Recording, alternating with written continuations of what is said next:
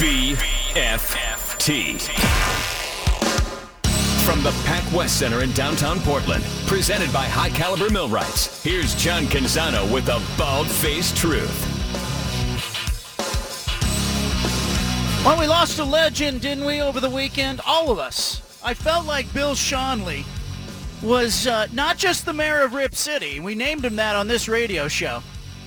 But he was also uh, he was also our best friend. He was a city's best friend. How many people can you say that about? Rip City, baby. If you're a Bill Schonely fan, you're going to want to be here. If you're somebody who loves nostalgia, you're going to want to be here. If you are uh, a longtime Blazer fan, a casual observer, I don't even think you need to necessarily have been a diehard NBA fan. I think Bill Schonely meant something bigger to a lot of people. We interviewed him on this radio show so many times, hours and hours of interviews. I've gone over and poured through them. And I have some of my favorite Bill Schonely stories in his words on the show. I want your memories of Schonz too off the top of the show today. Uh, Bill Schonely died at the age of 93 on Saturday. Uh, his caretaker texted me at about uh, 150, 250 in the morning. Uh, I was traveling. I was in Arizona, so I was on mountain time, so it must have been about 150 in the morning, uh, Portland time. Bill Schonely was uh, at the Senior Living Center. I visited him there last week. I didn't talk about it. I didn't write about it. Uh, frankly, I think Schonely would have liked me to write about it, but the, you know there were there was just it was delicate. I felt like I was visiting Bill Schonely more as a friend than I was a media member last week. But in the course of our conversation at the Senior Living Center, uh, we got on the subject of you.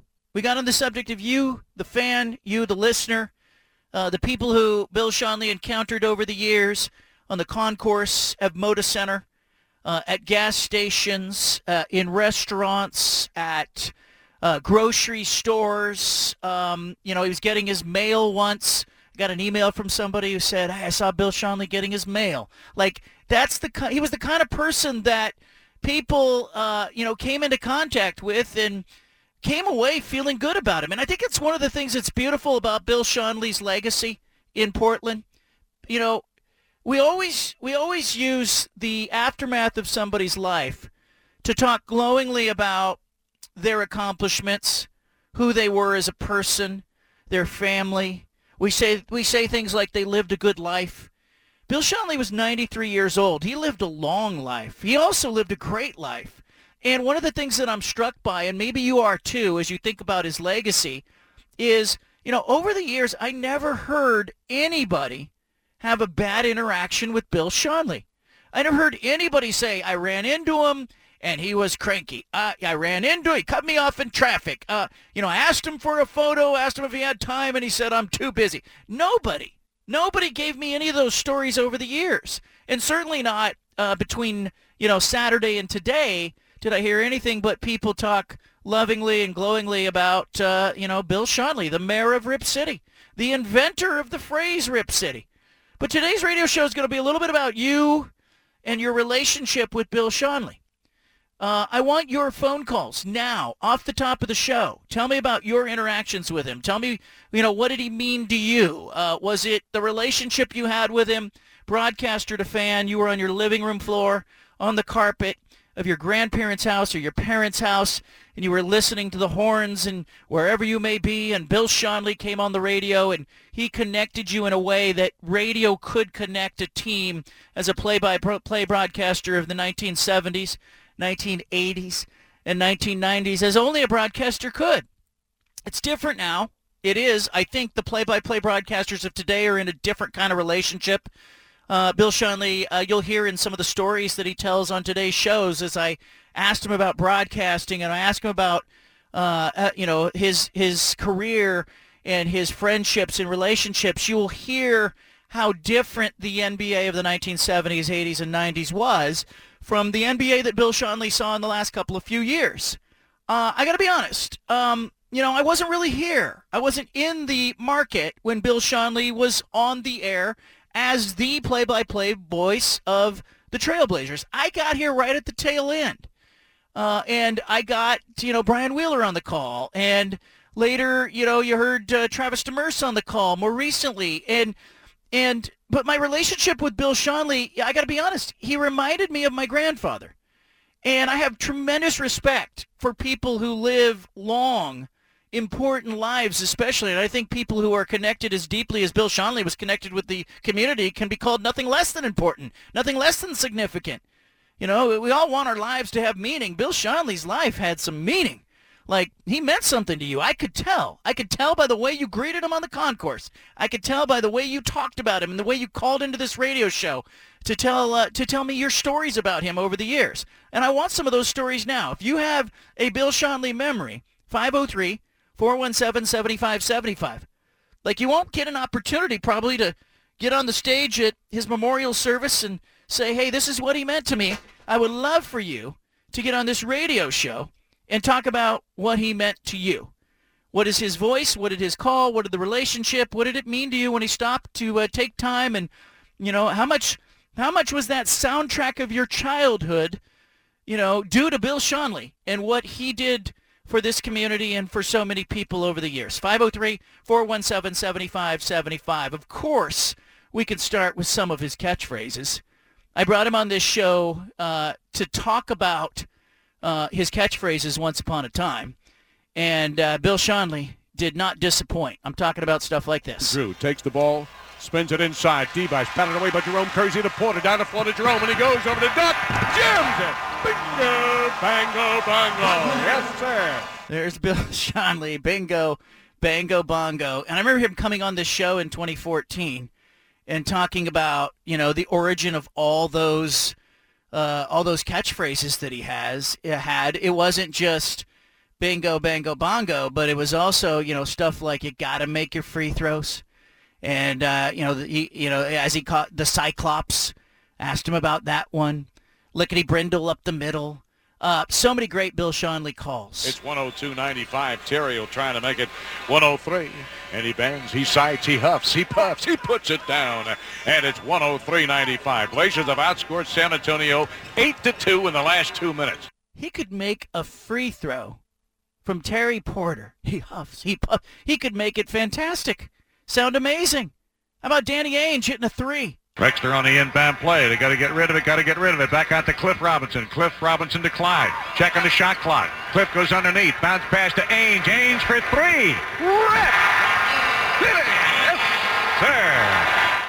I loved having the Schonz on this show over the years. Uh, you know, we brought him on on his birthday. We brought him on to, you know, as we celebrated the 1977 championship every June. Uh, we brought him on, heck, just to talk about the, uh, you know, the Bobby Gross, Darryl Dawkins, Maurice Lucas fight in Game 2 of the 77 finals. It was Bill Schonely at his finest, a play-by-play broadcaster thrust into a basketball game that turned into a hockey match. Into Gilliam, put it up, doesn't drop. Dawkins the rebound, along with Bob Gross, and now Darryl Dawkins. Oh, look at Ramsay. He, oh, here we go. We got a fight. Now Lucas hits Darryl Dawkins from behind. We got a good one. Dawkins and Lucas. Here we go. Here's a right-handed punch by Lucas. Now Dr. J gets a hold of Lucas. And Ramsay is right after Darryl Dawkins. Ramsay has a hold of Dawkins. Now away from that, we have a fight out on the floor. Everybody is standing in front of me. Ramsay is involved in this. Players are involved. Spectators are involved. That was a spectator that, that got out there. And it all started when Bob Gross and Darryl Dawkins went up for a rebound. There it is. Lee uh, turning a lovely basketball game into a great boxing match call. I want your phone calls on that front. 503-417-7575 is the number. You can line up now. I got lines open. I want uh, I want to hear your story. Steve is in Portland is going to start us off. Steve, Bill Schonely passes away at the age of 93 over the weekend. Yeah. Are you there? Yeah, I'm here. You're on. Okay. Well, I just wanted to say about the phrase Rip City. I remember we were using that in 1967. And it's a baseball term for when Yeah. a pitcher is warming up with a catcher. Yeah, yeah. I, I gotta tell say- you, Steve. Steve, I played a lot of baseball. This is this is how you want to start. This is how you want to memorialize I- Bill Schonely. Gee, man. Oh, it was a baseball term. It's not a baseball term. I grew up in a baseball family. Never heard Rip City. My dad played professional baseball. I played college baseball. Never heard Rip City. Steve. Steven, what did Bill Schonely mean to you? Yeah, man, Bill Schonely was awesome, and I never actually got to meet him. Uh, but you know, I believe I was here when you interviewed him once, and I was at a different station when we interviewed him, and I called him on the phone, and just to hear him answer hello, it was like it was the coolest thing ever. Because it's like growing up as a kid, I remember you know being four or five years old, early '90s. And like being around Christmas time, and I'll be with my great grandma, and like at her house, she's listening to the games, and it's like just to hear his voice say hello on the other side and me actually talking to the voice of the Trailblazers is so awesome.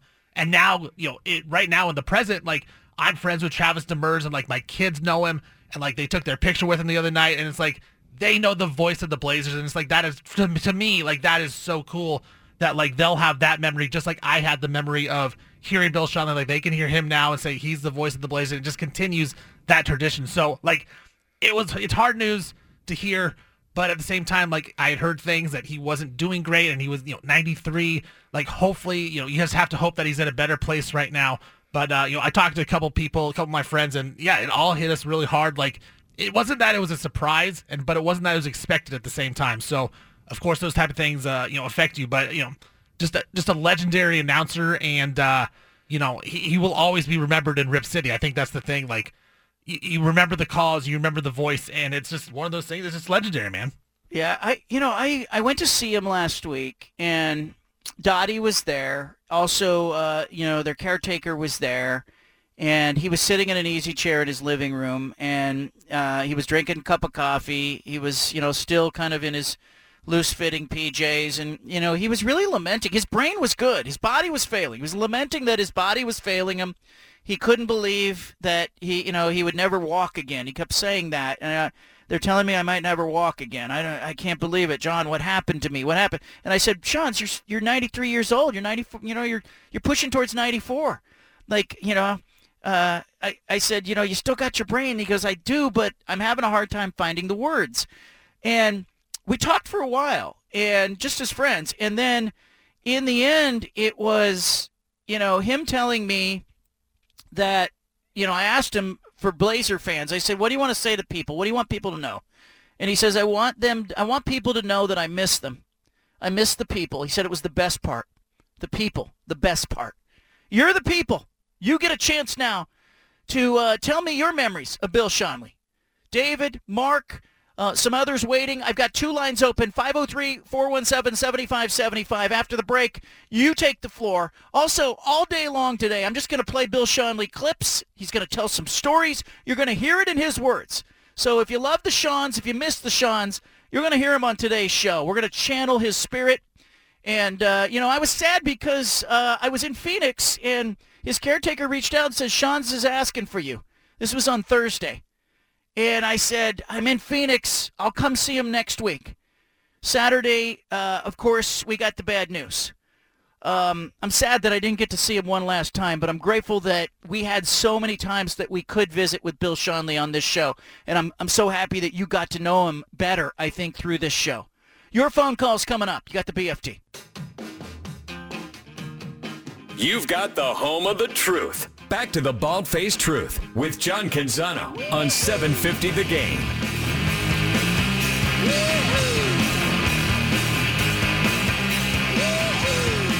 Mark Bryant on an inbound play. Who's going to break out? It's Drexler. Turns around, puts it up. It's good! Score the basket!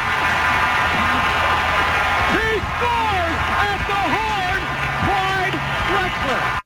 Bill Schonely on the call. Uh, we are taking your phone calls at 503-417-7575, uh, talking about the Schonz. Uh, I asked Bill Schonely on this radio show uh, seven years ago. Uh, it was Christmas time, and I asked him about his childhood. Did, what did he get for Christmas? Did he ever get, well, I'll let Bill Schonely tell you. As a kid, was there a Christmas gift that you got that you really really stands out that you remember that one Christmas? Oh, yeah. What was it? It was a Gene Autry cowboy outfit and a pearl-handled pistol Oh man. in a holster, and I got my little cowboy boots, and I just love that thing. I need a photo of this.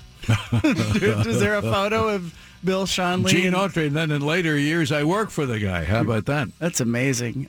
Bill Schonely always had a story, did he not? Uh, let's go to the phone lines. 417-7575 in the 503 area code. Mark is in Portland. Mark, your memories. Oh, yeah, just I mean, so many memories with Schonely. It was I've lived here my whole life, and uh, you know, we were in high school when the Blazers uh, won the NBA championship, and and you know, the games weren't on TV like they are now all the time. So the radio was our outlet, and he had a uh, really unique way, John, of of you know, when you listen to these guys do games when you're watching it, you can see what's happening. But Schonely gave you the vision. Like like when he's announcing that fight with Lucas and Dawkins, that's that's phenomenal stuff right there. And then, you know, with uh, Walton jams the ball over Jabbar, and the way he his excitement, you could just vis- you could envision what was happening because you know you're listening to it on the radio, and he he brought those games to life for us as as kids, you know, in high school. My senior year in high school, uh, we used to get together and, and listen to the game, you know, in, in, in our cars on the radio. Uh, that, that's the year they were 50 and 10 after the title year. And so uh, in with Drexler and Porter, he, he loved those guys as much as we did. And you could just feel that love for the, for the players.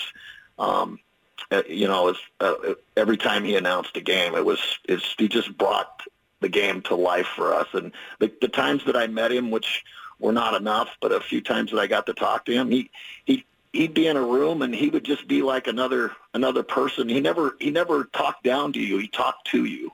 And uh, he was just another one of us, and just a great friend. And he he really is the ambassador of Portland. You know, both on and off the court. He's he's just a legend.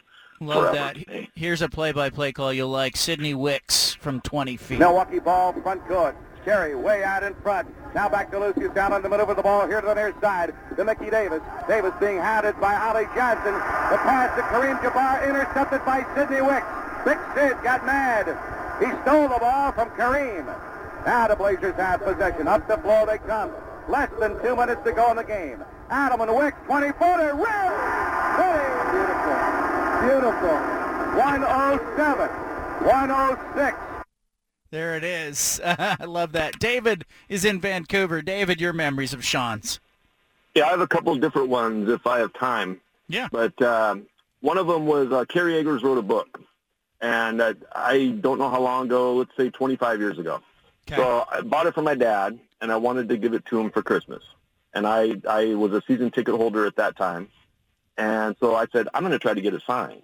So I took it to every game, like between Thanksgiving and about mid-December, and I just I could not bump into Schonely.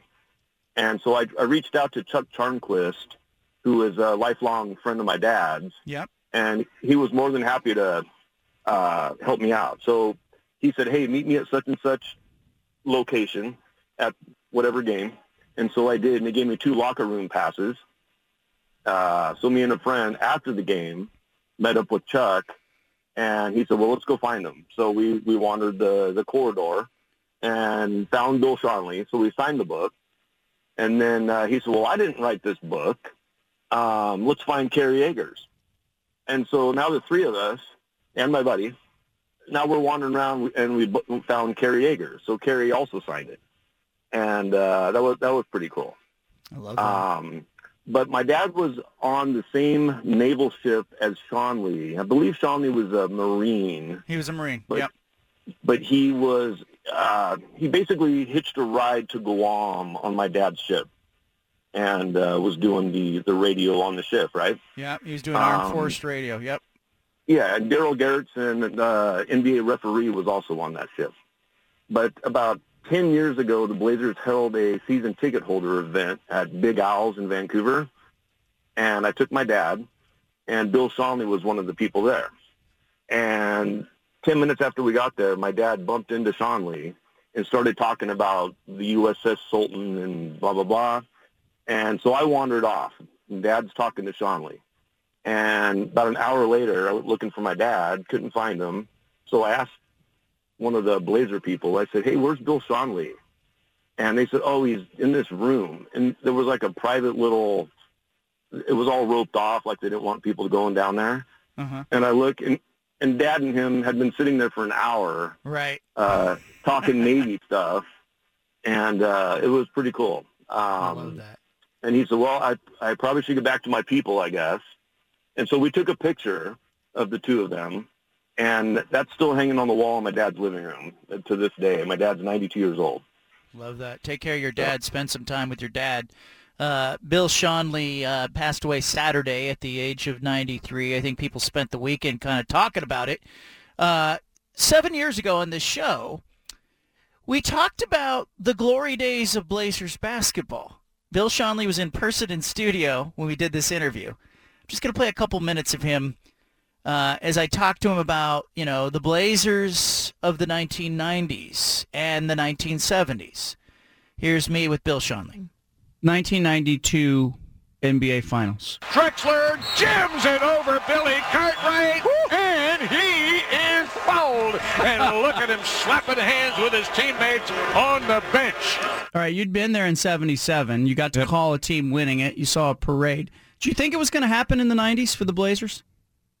I, I wear this Blazer ring, this this championship ring, and I tell a lot of people because they want to see it, and they ask me about the ring, and I said I want to stick around till they get another one. Well, they better hurry up. I don't know whether I'll see that or not.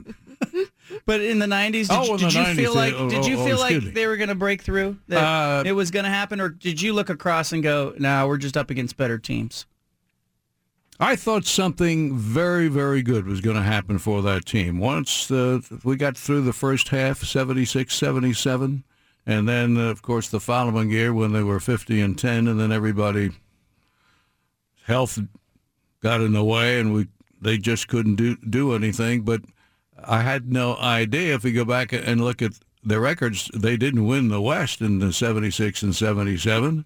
I think they won 49 games, if memory serves me correctly, but they went on and won the championship, so it can be done.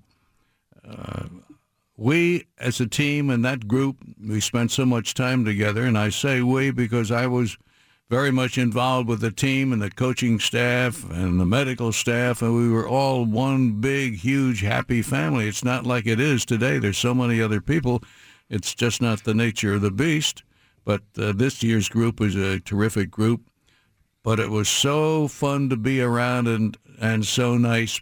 And you knew each and every night when they went out on the floor, in most cases, when the final horn would sound, that you would have one more point than the other guy.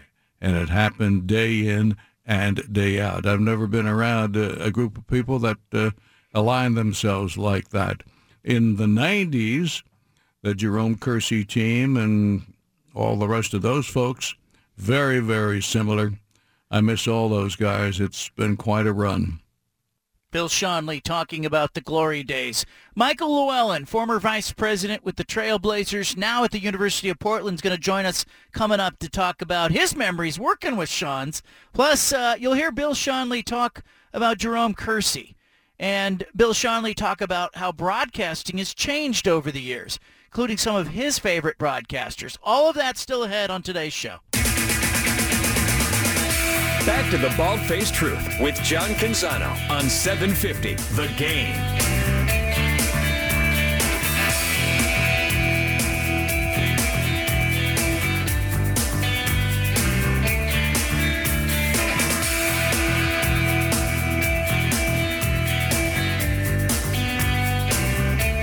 Bill Schonely, the mayor of Rip City, legendary Blazers broadcaster. Uh, we are talking a lot about Schonz. You're hearing uh, Schonely tell stories from his various appearances on this show over the years. Uh, Michael Llewellyn is a vice president at the University of Portland in charge of marketing and communications. He was previously with the Trailblazers organization, and he worked closely with Bill Schonely on some projects. You got a chance to know him very well in that capacity as a friend and coworker. Llewellyn joining us now. Uh, how are you, Michael? John, it's uh, it's good to hear your voice. Uh, I, I certainly wish it was not this kind of occasion, but uh, but uh, Bill deserves every accolade we give him. When when you know, I, I try to tell somebody from another city over the weekend what Schonely represented to Portland. And I had a hard time because I was I said, you know, I don't know of many cities who have this kind of character who really did feel like the best friend of a city. How would you tell somebody or how would you describe Bill Schonely to an outsider? he was a living, breathing, walking, talking trailblazer legend. And he was with the organization, John, for 50 years. So the the rarity of Bill being not only on the air for as long as he was as a broadcaster, but then being one of our trailblazer ambassadors for the number of years that, that he was, uh, we were very fortunate we were very fortunate not only that he was with the franchise that long, but for the kind of character, the kind of gentleman, and I use the word gentleman in capital letters, the kind of gentleman Bill Schonely was with every fan, every player, uh, every colleague he crossed paths with. When you uh, when you look at you know pro sports organizations, sometimes you know they lose their way, sometimes they win on the court, they lose on the court. Bill Schonely was a was a fixture on that concourse. And I don't know about you, Michael, but I saw him over the years probably stop for a thousand photos on the concourse. You got a chance to be around him and see people react to him. How did people react to Bill Schonely when you saw it?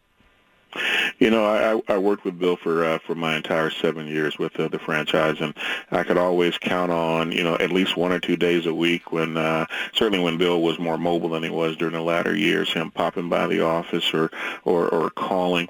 Uh, but it, it's a rare uh, talent, I think, and a rare skill to be personable and humanizing for everybody that you come in contact with, whether it's an older fan, a young fan, somebody who knows Bill somebody that might be meeting Bill for the first time. I never saw him ever make anybody feel uncomfortable.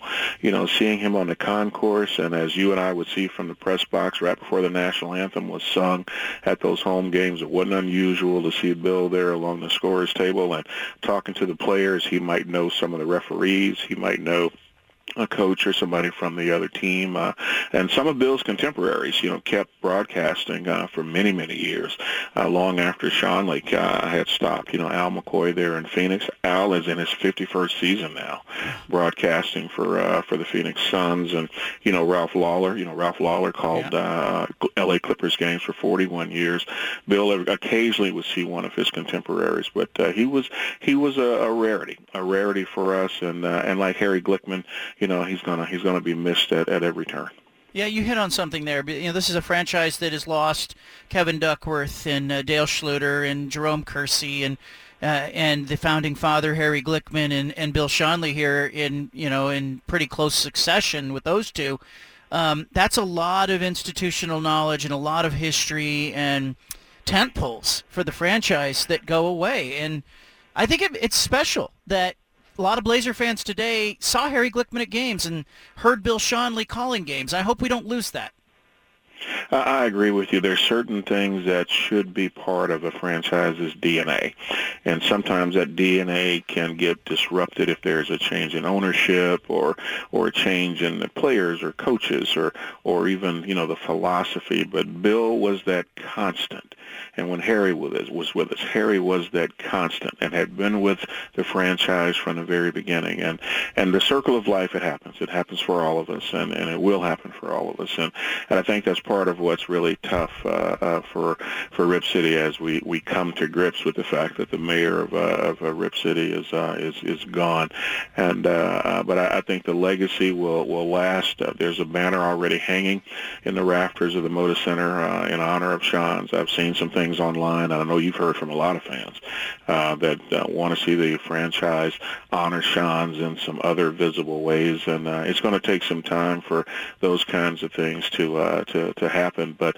Bill was part of the Trailblazer DNA from the very beginning, and no matter which direction a franchise may have gone and shaped itself, good years and bad years, Schonz was a constant, and he was the one thing that every Blazer fan could count on, and, and now that spirit is gone. Michael Llewellyn with us, uh, seven years as a vice president with the Trailblazers, now at the University of Portland. Uh, I know you were instrumental in the Rip City license plates and, and in you know talking with the state legislature in 2015 and 2016. Uh, what was that process like, and why was that important to you?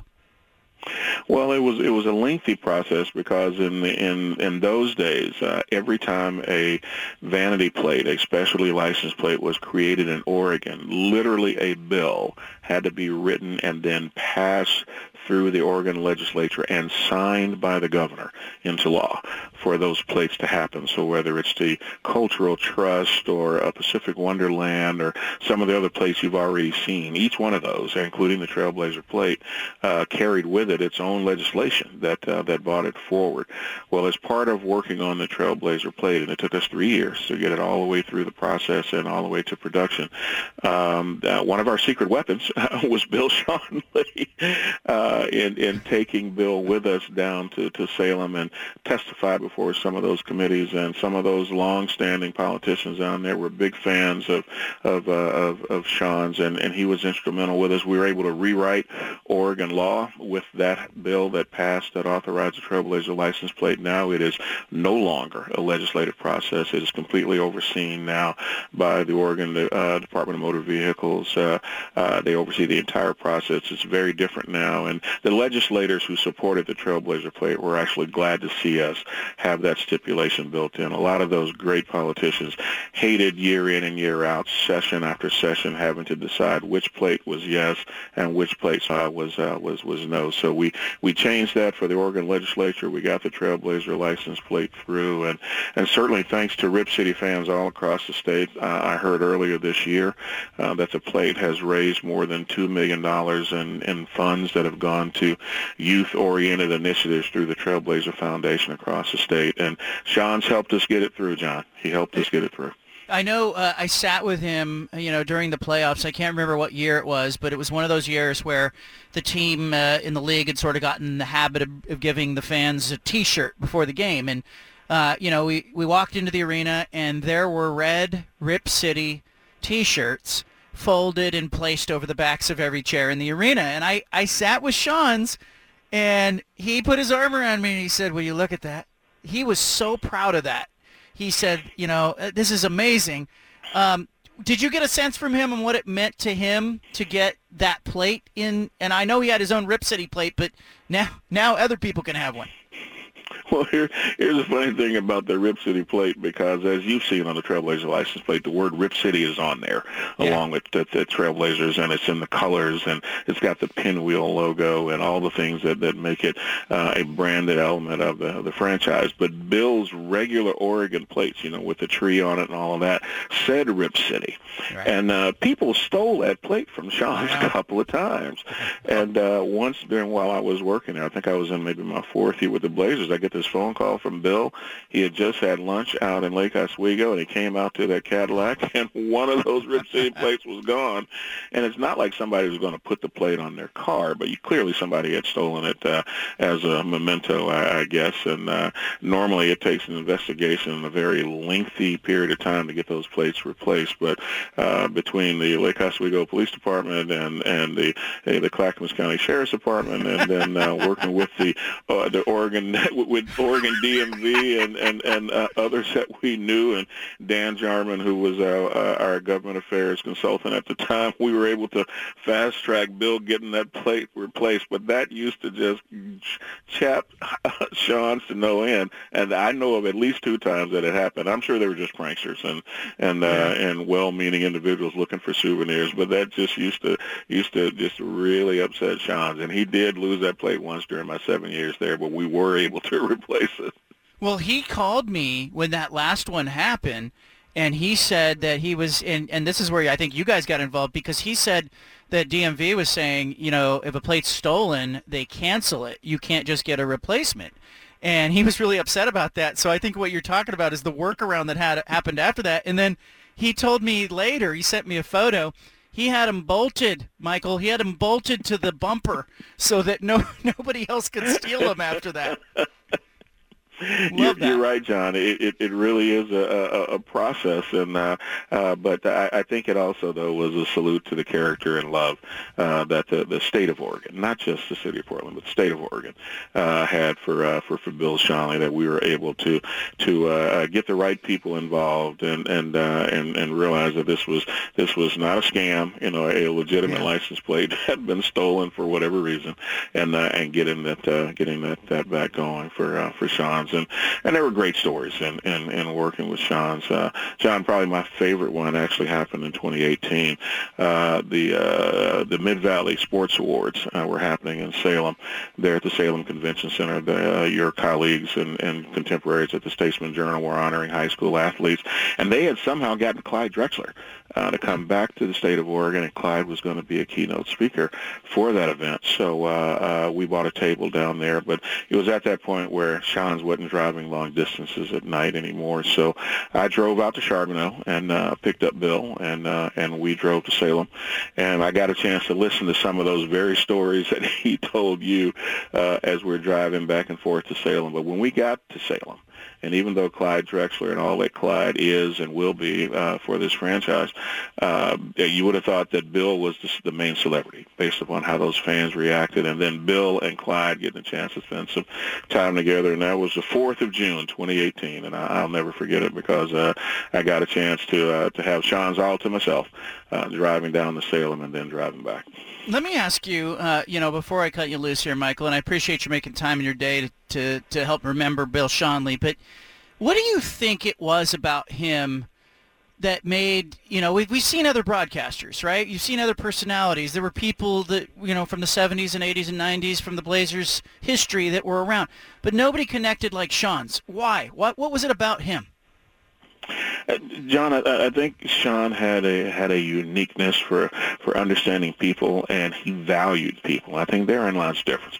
A lot of times, uh, folks who reach those lofty perches, whether it's in sports, entertainment, or corporately, you know, they they can lose sight of the value of the, the human spirit. And and and Bill knew all along that life is life is fleeting. You know, he's a military man. He traveled the world and and uh, seen some things in in his life, and you, you never know how long we're going to be on this planet.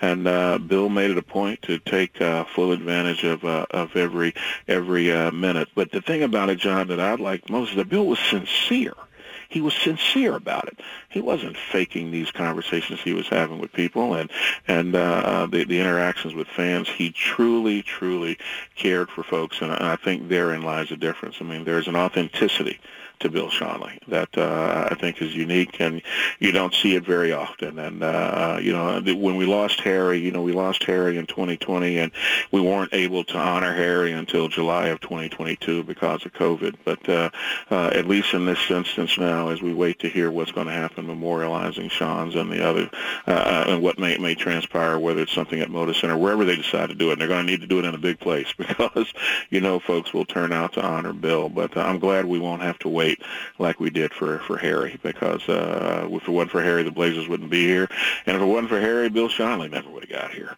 And uh, those two are, are forever connected uh, to the history of this franchise. Michael Llewellyn, thank you. Thanks for uh, the stories and the smiles. I appreciate you. Thank you, John. There it is, Michael Llewellyn talking about the late Bill Schonely. Um, I love that. I love that. I love that we can get a glimpse into what it was like to be Bill Schonely's co-worker. Um, I asked Bill Schonely uh, once upon a time, uh, seven years ago, in fact, on this show, about the fans that he talks with on the concourse. I, I, I think I, like no exaggeration, saw him probably pose for a thousand pictures over the years. And sometimes you'd be walking with the Schonz, just talking, and you'd realize here comes a group of people. I better just keep walking because uh, Bill Schonely's going to be there for a while. Here was Schonely talking about how it how it changed over the years, from autographs into photographs. You have a lot of people who come up to you in public and get pictures with you now. It's has it changed from autographs to now pictures exclusively? It's mostly pictures anymore. Yeah. Can I have your autograph? I mean, can I take your picture? You yeah. know, all these people, the selfies. It's it's incredible. You're always impeccably dressed, though. So I, I think that yeah, you're not the, today. I'm not. That's, pretty, that's pretty nicely dressed. He's got a oh. button-up oh. shirt. He's got a uh, sweater over the button-up shirt. He's got a polo jacket, Ralph Lauren jacket on. I mean, this is a this is a nice, nicely dressed Pep man. Boys jacket. That's not. A, Oh, it is. Yeah. it looks like Ralph Lauren to me. Uh, but you are a good dresser. Have you always been a good dresser? Oh, I try to be. Yeah, I I like to wear good clothes and look half decent when I can. Because radio people, in general, if you've looked around, I have. slobs. Yes, exactly. Yeah. What is happening in this industry? Um, you've seen it change. The guys that's speaking to me right now, folks. you Yeah. know, fits in that category. Yes. I have to see if my shoes match today. Yeah, I'm good. Bill Schonely, the mayor of Rip City. How did he get the name, the mayor of Rip City? Well, it came on this radio show. Uh, we'll talk about it uh, coming up. You'll hear that story of Bill Schonely talks about it. Uh, I want you to leave it here. You got the bald-faced truth. Back to the Bald Faced Truth with John Canzano on 750 The Game.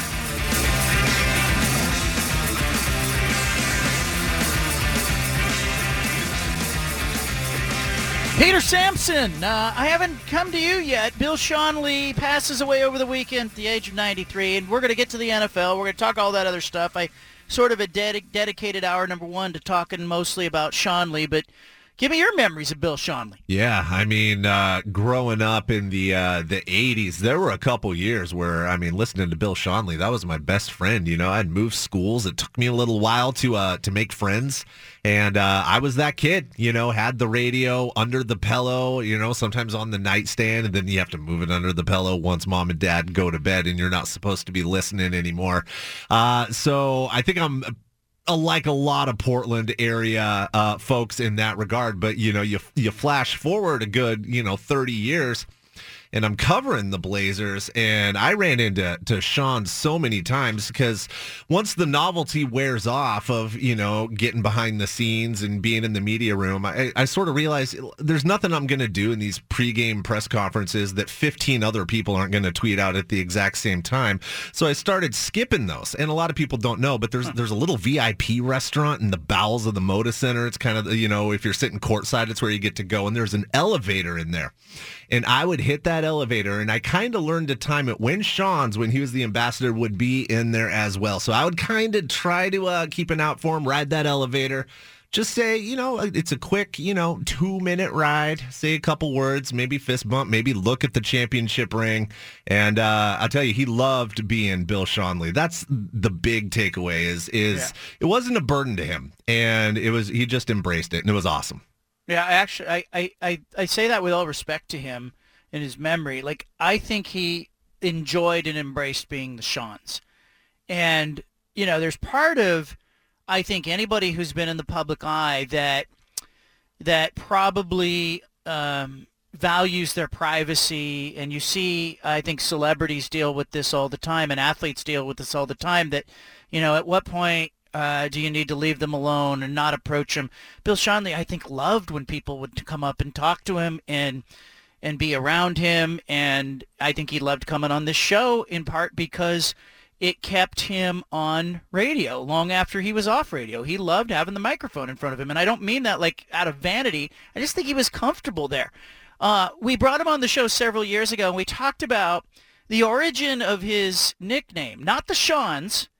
He was the Schonz long before I knew him, but he was the Rip City, the mayor of Rip City, after his time on this radio show. Um, I can't remember the exact day that we brought it up for the first time, but Bill Schonely and I talked about that a few years ago. The mayor of Rip City. When you mentioned that a few years ago, boy, did that ever take place. I, I get that almost every day from somebody. That started right here. And it's fun. Yes, I know it is. You did it again, John. Well, we did one thing. We gave you a nickname. Do you remember the first time I did "Twas the Night Before Christmas" and what I put on at the end?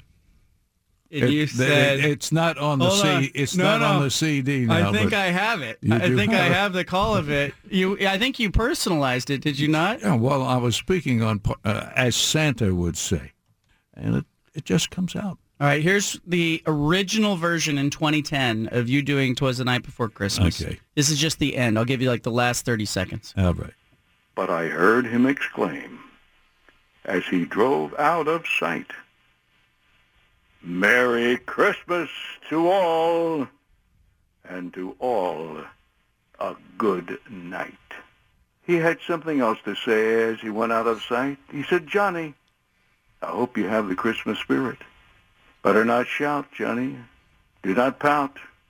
Be good for goodness sake. And be nice to those trailblazers. and one more. Great job, Coach Chip Kelly. Go Ducks. See you next year. Merry Christmas. Oh my goodness! I forgot I did that.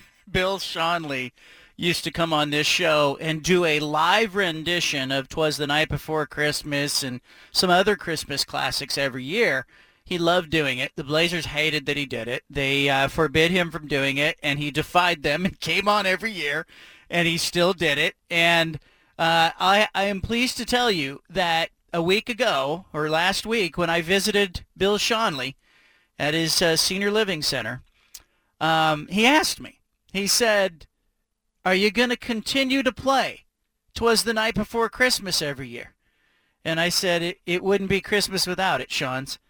And he got a big smile on his face. And so, yes, we will keep that tradition on this radio show. Hour number two, still ahead. Leave it right here. BFFT.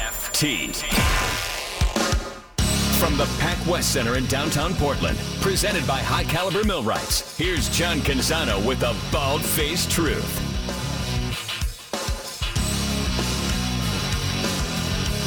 I loved that hour of radio. I don't know if you loved it. I loved it.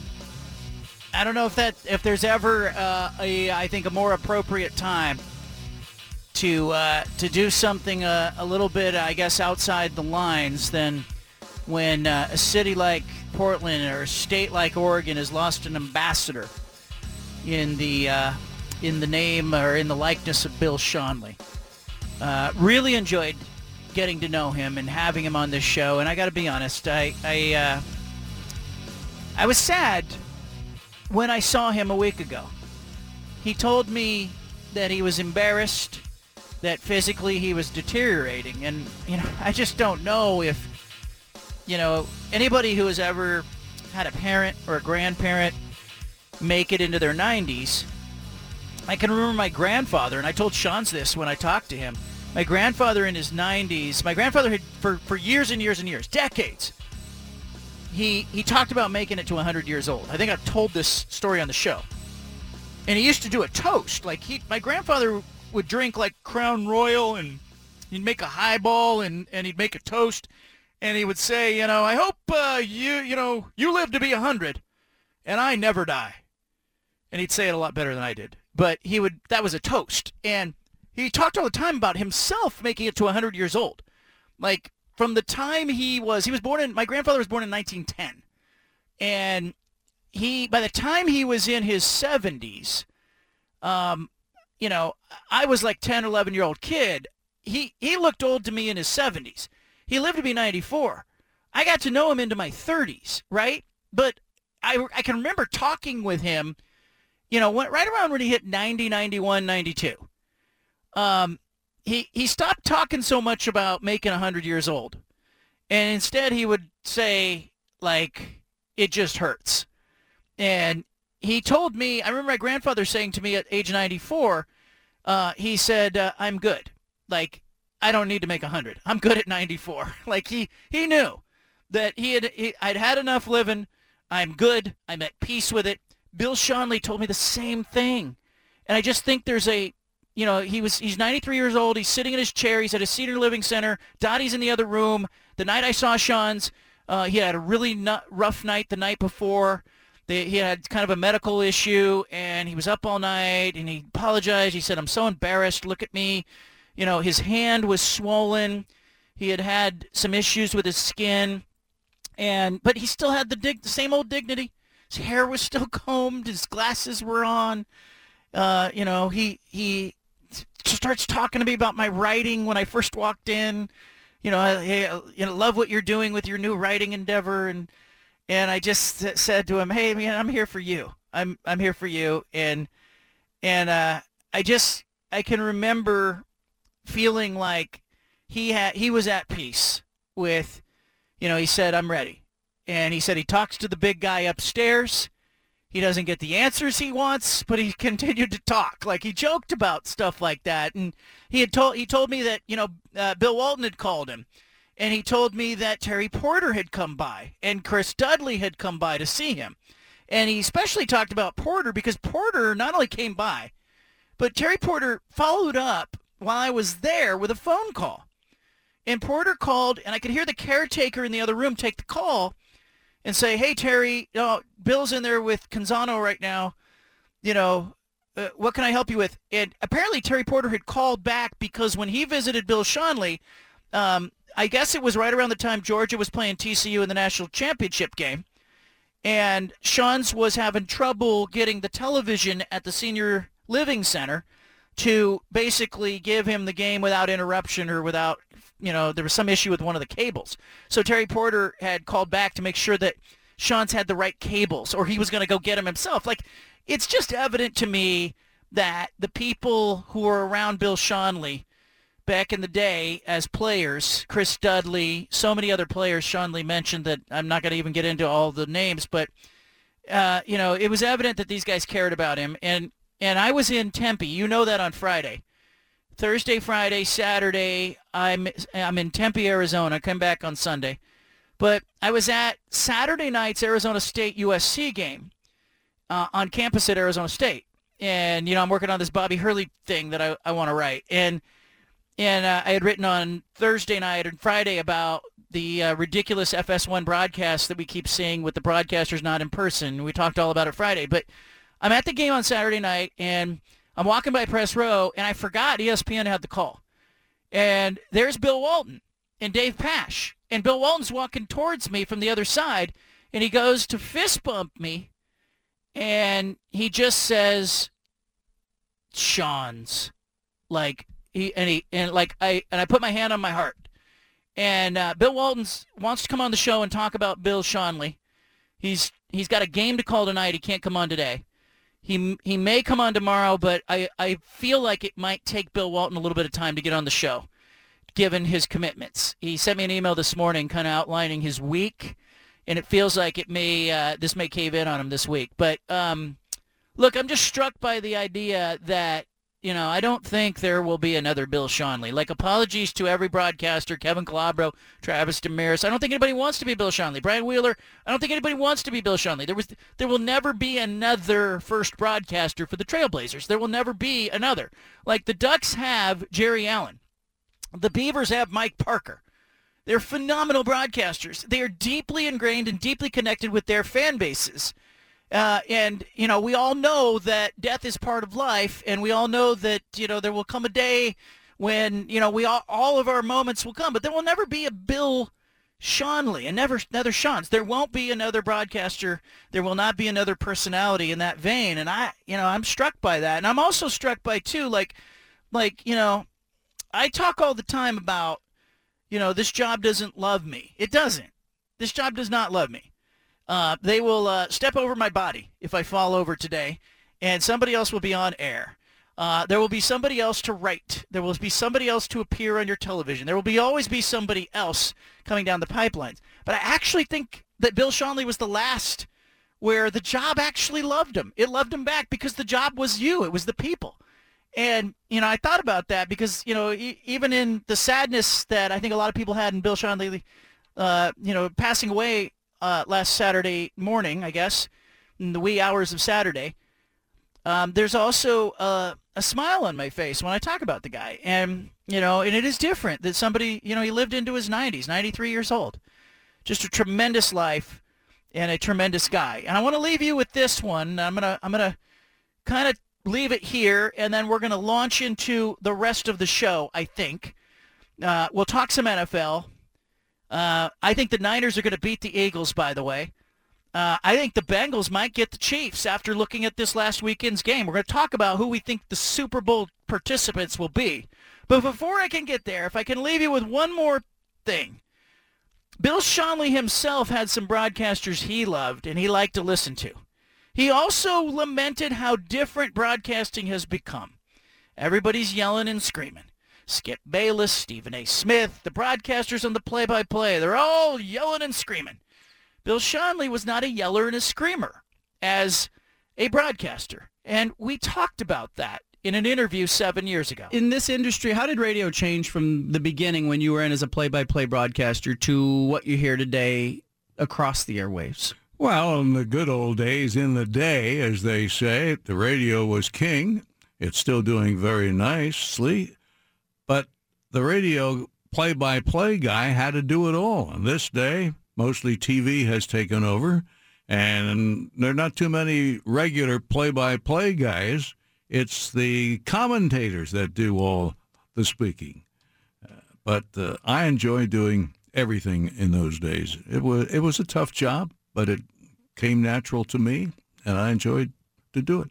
Do, do you uh, do you have a favorite now that you listen to? Uh, I you know you were talk you brought me a New York Yankees media guide, and we were talking about John Sterling before Yeah. the show. All right. Um, do you have a favorite play-by-play guy that you like now that when you hear you go, oh man, that, he's good?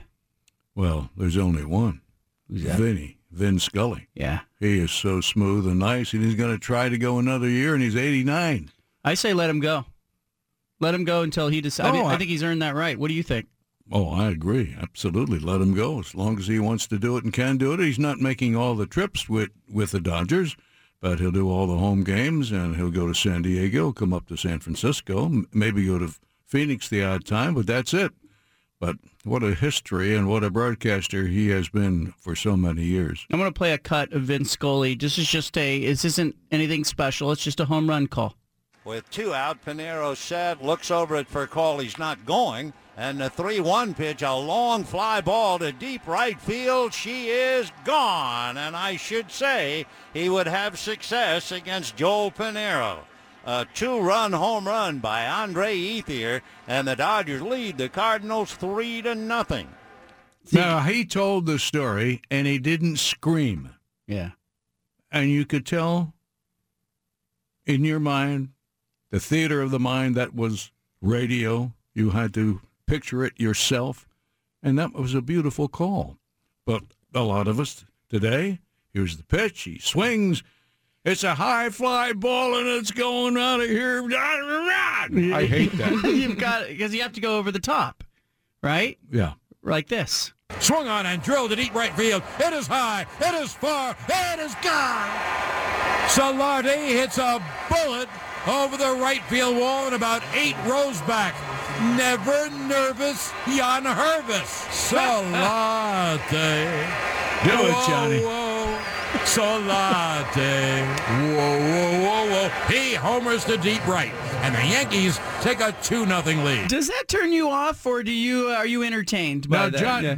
Johnny can do that. There are a lot of guys that can't do that, that mess it up. Now, th- this is Yeah. my opinion. I'm not putting them down. Yeah. Uh, and, you know, when I was calling baseball or basketball or for whatever, Yeah. uh, I would get to the point, I tried not to scream. Yeah. I might get a little louder, fine, because it was the nature of the beast at the moment. And Sterling has his own way of doing things, but that was a nice call for John. And Yep. he's got his little sayings and his rhymes and so forth and so on, but he doesn't overdo it. And that's the key. H-. How do you know? Is there a uh, is it science or art when you know to let a moment breathe as a broadcaster? I think you should know the moment when you should breathe. Let the situation theater of the mind again. The Yeah. crowd is roaring in the in the arena. It's roaring. Let it go for a moment or two. Don't try to overshout the crowd for heaven's sakes. Yeah. Bill Schonely, the mayor of Rip City. Anna's going to pop into the studio. We're going to talk NFL playoffs and a whole bunch more coming up. Plus, questions for the Pac-12. Is the Larry Scott hangover still lingering? We'll discuss. You've got the home of the truth. Back to the Bald Faced Truth with John Canzano on 750 The Game.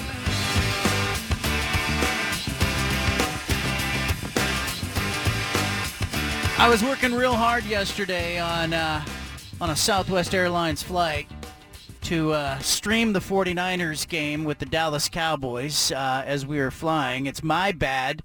uh, for uh, booking a flight during what ended up being the divisional round of the NFL playoffs. But I, I did it pretty good, and I got to see the ending. Uh, got home in time to see the the final quarter or so. But uh, Anna's popped into the studio. The NFC and AFC championship games are set.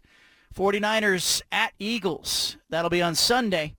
And then that'll be followed by the Bengals at the Chiefs. I'm leaning 49ers over the Eagles. Maybe I'm blinded by my allegiance there, but I think they're a little better.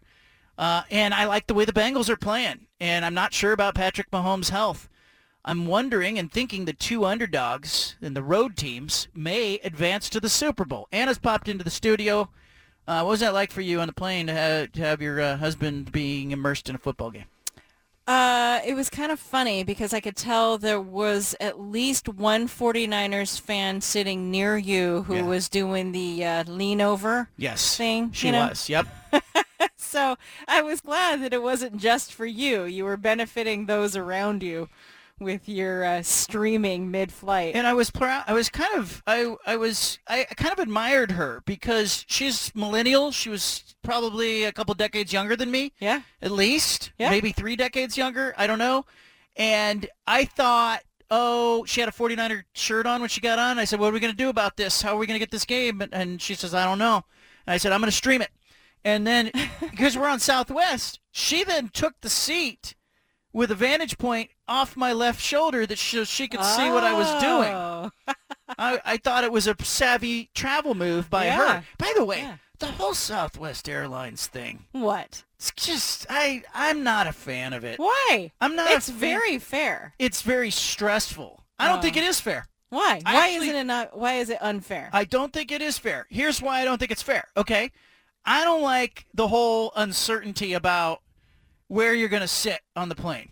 You like an assigned seat. I don't even care if I know I'm in the back road. I just don't like the stress, especially when we're traveling with kids. Yeah. We're traveling with two young kids. The stress of going, how are we going to all get together? I got to check in 24 hours exactly ahead of time Yeah. or pay the early bird check-in fee, which is $25 per ticket. Uh-huh. And then there's even a stress when you get like even when you know if you do the early bird thing, you don't know if you're going to be early enough because sometimes they just hose you anyway and you end up with, like a B something Uh-huh. and then you got to go I hope that there's not a bunch of families with kids that are traveling and I don't know if you noticed what happened. We were B1 2 3 Uh-huh. on the outbound flight. Yeah. One, two, three, four. Yeah. We were the first Bs. Uh-huh. But what they do is they board the A group. Yes. And then they say, are there any fam- families traveling with children seven and under? Now, we happen to have a six-year-old. I guess we could still work the system, but she's able-bodied. and we had a B1234, and I said, eh, let's just get in line like we're supposed to, and let's not have a bunch of people mad at us.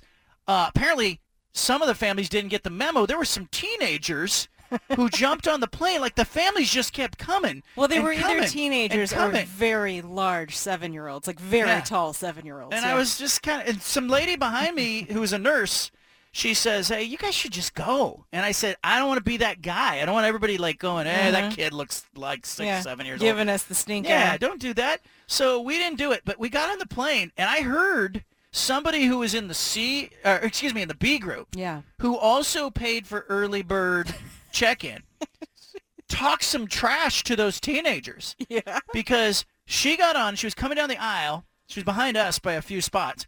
Coming down the aisle, she says something to the teenagers. I don't know what she said, eh, but they said, "What's the big deal? You're on the plane anyway." Uh-huh. And she said, "I paid twenty five dollars. Is what the big deal is, and to only to watch you cut in line as a quote unquote." No, Seven non- and under. Yeah, seven and under. Not just- really the teenager's fault, right? That's like a parental decision. I just think there's a whole stress. Le- there's a stress level anyway to traveling. You get to the airport. Are we there early enough? Where did we park? Yeah. You know, are we going to get through TSA? Do you have any water in your bottle? Do you have water in your Usually, backpack? yeah. Go, how long is the security line? There's Mhm. just this is a whole Yeah. stress. So know, many Did we lock the door? Right. Who's taking care of the dog? You know, Yeah. Mm-hmm. there's all this stress anyway. So then you're going with an airline that's going, it's a free for all. Like get over here and line up and let's see what happens. But see, the thing with Southwest that I like is it's very fair because you get on the plane and you figure out pretty quickly the people that have their act together. The people that have their act together and set an alarm on their phone or in some way reminded themselves of that 24-hour check-in thing, they were on it. The people who were not on it are in the back. Okay, if they didn't have early bird check-in, yes, that would hold up. Or if they did not allow after the A boarding group, uh, you know, anybody who needs extra help or a family. Like, what does extra help mean? We all need extra help. Who doesn't need extra help? Steven needs extra help sometimes. Sometimes I need extra help. It's not that I would ask for it, but I'm not going to jump out of line and be like, let me cut in front of all these people who paid the early bird fee and uh, claim I need extra help. Now, I don't know if you noticed what happened on the return flight. Okay? I probably did. You did not, because you're just, you know, I don't know what you're doing. You're at the airport. I'm, you're, I'm, you're I'm on vacation. going through my day in peace with low cortisol levels coursing through my body. But go on. Okay. This guy over here noticed that there was a guy who we were we were we got an A55. We got like a low grade A. Listener, okay? you with us on this? You Okay. still with us? You tracking this? like okay. you understand what I'm saying, Stephen? A55.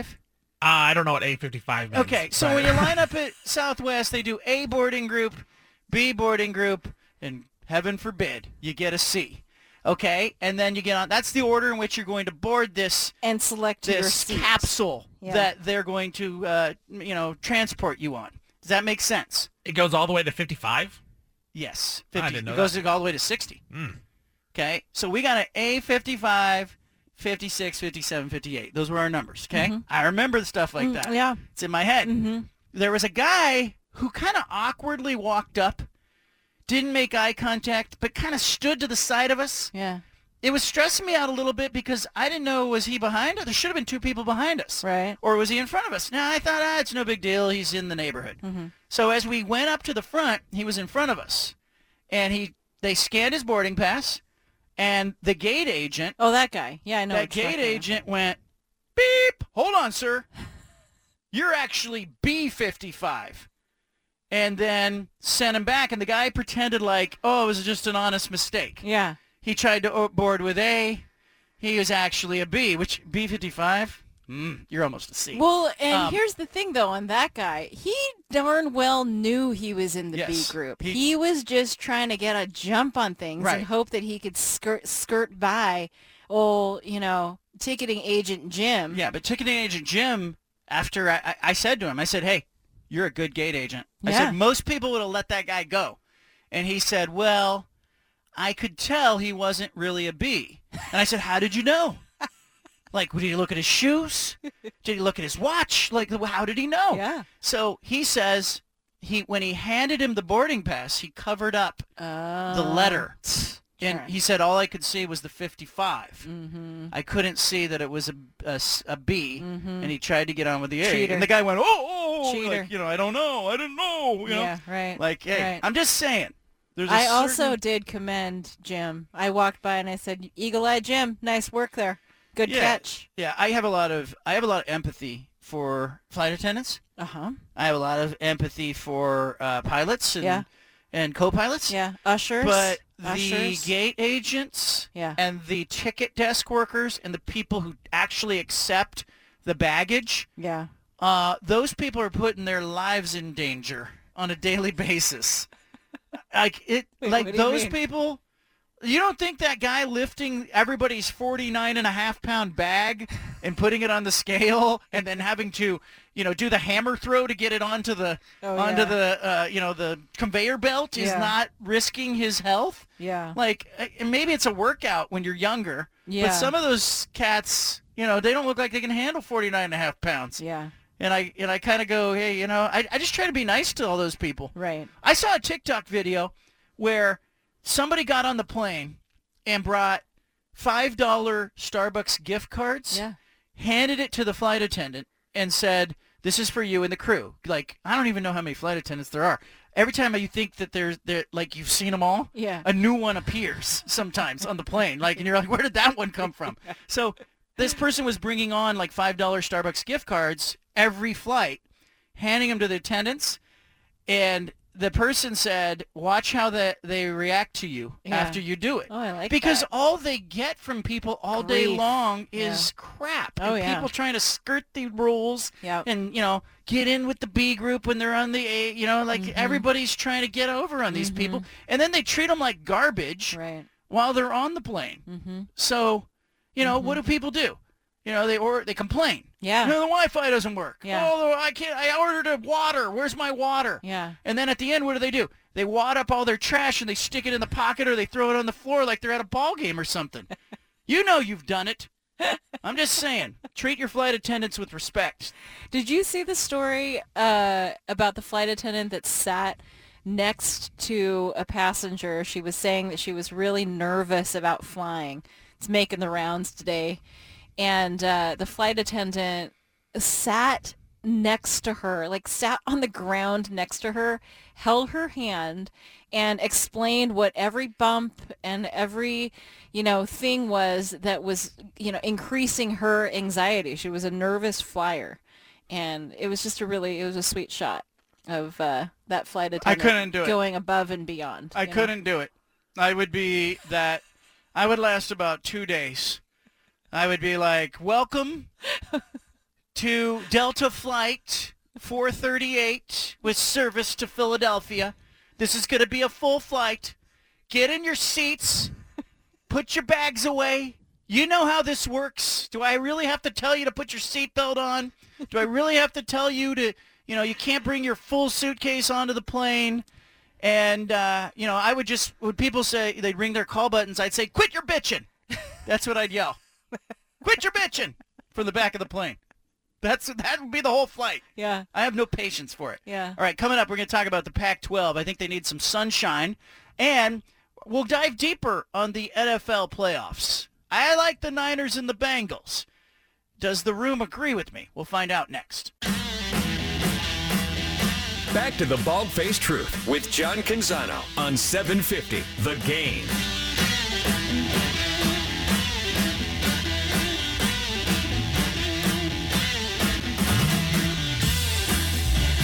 Let's start with the NFL playoffs. I think it's a bigger deal. 49ers will travel to Philadelphia on Sunday for the NFC Championship game. It's Brock Purdy in his rookie season against Jalen Hurts and the Eagles. The Cincinnati Bengals outlasted the Buffalo Bills in the snow of Buffalo. Joe Burrow and the Bengals look tough. They look very balanced. Uh, Patrick Mahomes and the Chiefs uh, advanced as well. They will host Cincinnati on Sunday, uh, 3:30 p.m. kickoff time. So the Niners Eagles at 12, and the Bengals Chiefs at 3:30. I like the Niners. I think they have better defense. Uh, I like their offense. Uh, Brock Purdy makes me a little nervous, but uh, I like the way that he competed in the last couple of weeks. I'll take the Niners over the Eagles in the NFC. And I'm going to flip my pick. I originally had Kansas City in the Super Bowl. Uh, I got a hard time seeing that after watching the way Cincinnati is playing. I think Cincinnati is one of those teams that's just playing better football right now. And Kansas City, Patrick Mahomes, I don't know what his health's going to be like, but right now I'm saying Niners Bengals in the Super Bowl. Steven, what do you see? Yeah, I'm having a tough one with the Bengals and Chiefs. I it's hard not to pick the Bengals in this one, right? Like Joe Burrow looks the part. He looks like he could be, you know, dare I say, the best quarterback in the NFL, at least second best. Like he is awesome right now. But at the same time, like, how am I going to pick against Patrick Mahomes and the Chiefs at home when they've lost to the Bengals the last few times? They have something to prove against that team. The Bengals just, you know, they're they've run the AFC past year and last year. They've beaten the Chiefs twice. So I, I think right now I'm leaning towards the Bengals. I don't know. I think that could change by the end of the week, but right now I'm leaning Bengals in that one. And then the NFC, I think it's the Eagles. I think the Eagles um, are going to win the game. Now, I was against the 49ers last week. Didn't work out, but I liked the way Jalen Hurts played on Hater. Saturday against the against the Giants. But uh, I, I think with Jalen Hurts healthy-ish, it's going to be a different type of game against the 49ers, but that one should be should be a great game. I'm, I'm really excited for that one. Peter Sampson, how, how do you see it? Yeah, in the AFC, I'll be honest, if Mahomes hadn't rolled that ankle, I would probably still go with Kansas City just because of the experience. I mean, but then again, it's not like the Bengals haven't been there before this current iteration, right? So I- I'm having a hard time seeing this one. I mean, how much did Buffalo beat themselves b- hmm. versus the Bengals just took it? And so I think I'm leaning Cincinnati, but I really reserve the right to sort of uh, go back and forth on that one. And I'm with Steven. I think I like the Eagles. The 49ers, I mean, Purdy's been playing well. Obviously, you know, you have Deebo Samuel, you have George Kittle, now you have Christian McCaffrey, and you have that defense. But the Eagles' defense looked really, really good against the Giants. And uh, not to mention the, all the questions with Jalen Hurts. How's that arm? I mean, look, he was responsible for three touchdowns. They looked like they didn't miss a beat at all. I think it's going to be a close game, but I think, I'm sorry, John, I got to go with Philly. And here's the thing, John, about Brock Purdy. Like he's been really good, and there's no doubt about it. But he's still made some throw. Like he's missed a couple easy throws that could have turned into interceptions. I, I just feel like that run's going to end at some point, and like it could be on the road in Philadelphia. I could be wrong. Maybe Brock Purdy is the next reincarnation of Joe Montana, and he's just Nah, awesome. I don't think he's I don't think he's Joe Montana, but I the 49ers make everything hard on you. Like they are they are very talented. Like I actually think like when you look at their roster top to bottom that they might have the most balanced talented roster offensively and defensively that's left. But uh, I think you know, they haven't lost since Christian McCaffrey was traded to the Niners. Purdy's been really good. They've taken pressure off him. Like I don't think he had a great game against the Cowboys, but he made enough plays. They run the ball well. Uh, they make things hard on you. I thought the Giants. I was disappointed in the Giants. They had terrible. Uh, you know, they defensively their gap. Uh, you know, their the, the accountability that they have. They just had breakdowns on defense. They, I felt like they made that easy on the Eagles. The Niners don't do that. They made everything hard on the Cowboys. Every first down felt hard. Every you know every uh, possession felt difficult. I think that's what they do. I think they just wear people out, wear them down. Now, I may be jaded. I might be biased because that's my team, but I I just think they're going to make things hard on the on the Eagles. And then, guys, I really am disappointed in Buffalo. I just maybe maybe the Bengals are just that good. Like, do you think that the AFC divisional game there in the snow was more about the Bengals being really good and really balanced and peaking? Or are the is there something wrong with the Bills in the last couple weeks? Because they just they have not looked good. Yeah, that's the real question for me. I mean, this was their year, and they've been gearing up for basically 365 days for this exact moment, right? Like they knew that this was going to happen. They were trying to get there, and they just fell short. Josh Allen, he hasn't looked bad per se, but he hasn't looked like. Remember last year that Chiefs game, just slinging it back and forth. He hasn't been that guy in the playoffs. Yeah, I think it was more of the Bills. I, and I was a big Bills guy. I, I thought the Bills were the best team in the NFL, and I think I'm just wrong on that one. Like, Buffalo looked bad in that game, and you can blame the snow, you can blame the weather, but Cincinnati looked fast, right? Like, Cincinnati looked fast and athletic out there. I thought Buffalo looked pretty slow out there, and there's no reason not to be up for these type of games. I don't know if it's the coaching. I don't know if we're just overrating the players a little bit, but I, I think it's more of Buffalo maybe not as good um, and really not peaking at the right time. Where Cincinnati, you know, and you got Joe Burrow. I mean, that guy, that guy is cool. Like Joe Cool. I hate to say Joe Cool, like 'cause I think it's just such a because you're copying Joe Montana. Like, but it's just like he is a cool dude out there on the field, off the field, and it's hard not to believe in that guy. So I think it's a little both, but I do think the Bills maybe are a little more overrated uh, than we thought coming into the playoffs. Yeah, it was supposed to be their year. Um, look, of the offenses and defenses, everybody's got an offense, everybody's got a defense. Um, I I went into the playoffs thinking that the Kansas City Chiefs offense was the best unit in the playoffs. Of the eight units left, offense and defense for each team, I now think San Francisco's defense is the best unit on the field, holding uh, the Cowboys to 12 points. I think that will be a problem for Philadelphia.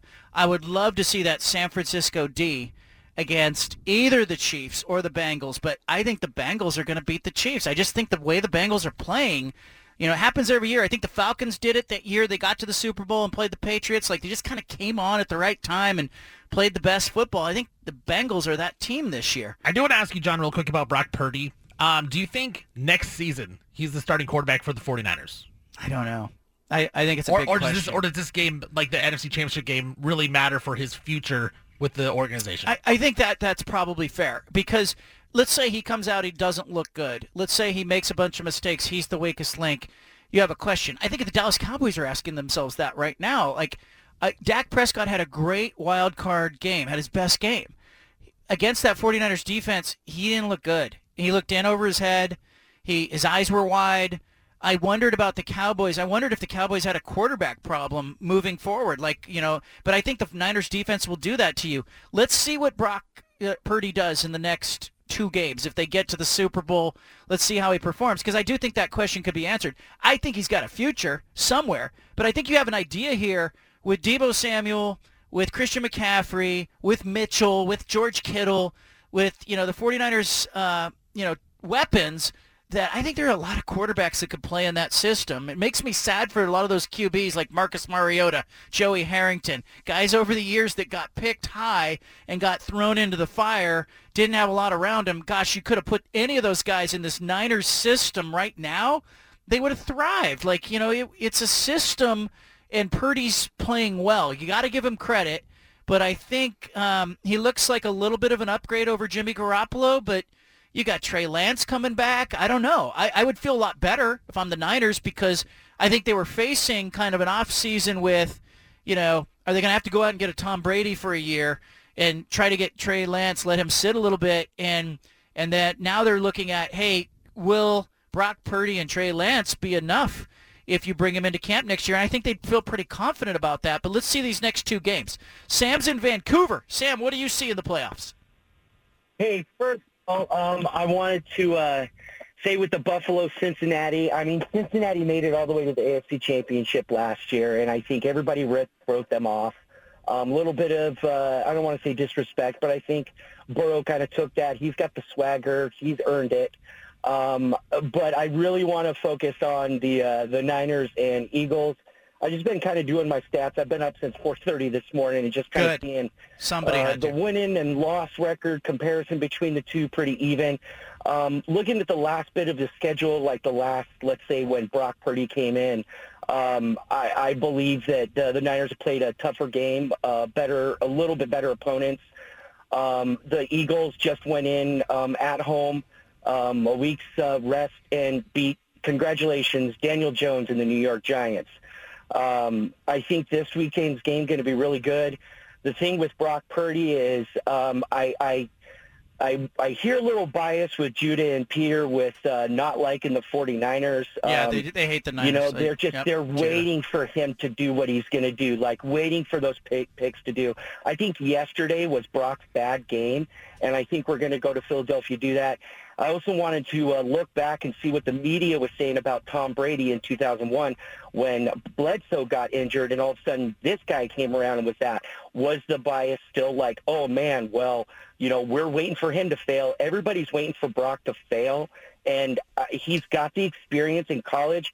He's not going to be another Montana or anything, but he is looking really, really good for what he's got and the situation he's been thrown in. And uh, I just I can't say enough of how proud I am of my Niners right now. And uh, You I might think be biased as well, Bowl. Sam. We might both be biased, but I uh, I agree that Judah and Peter are both haters. I agree. Definitely not me though. Uh, let's leave it here. Uh, tweet at me. Give me your picks. I tweeted out my picks. Get on the record. We'll talk a little bit about the sunshine that is needed in the Pac-12 conference, and we have the five at five coming up. Anna Anna's going to do all five of those. Yeah. Yeah. You're fired up. She's fired up. Back to the Bald Faced Truth with John Canzano on 750 The Game.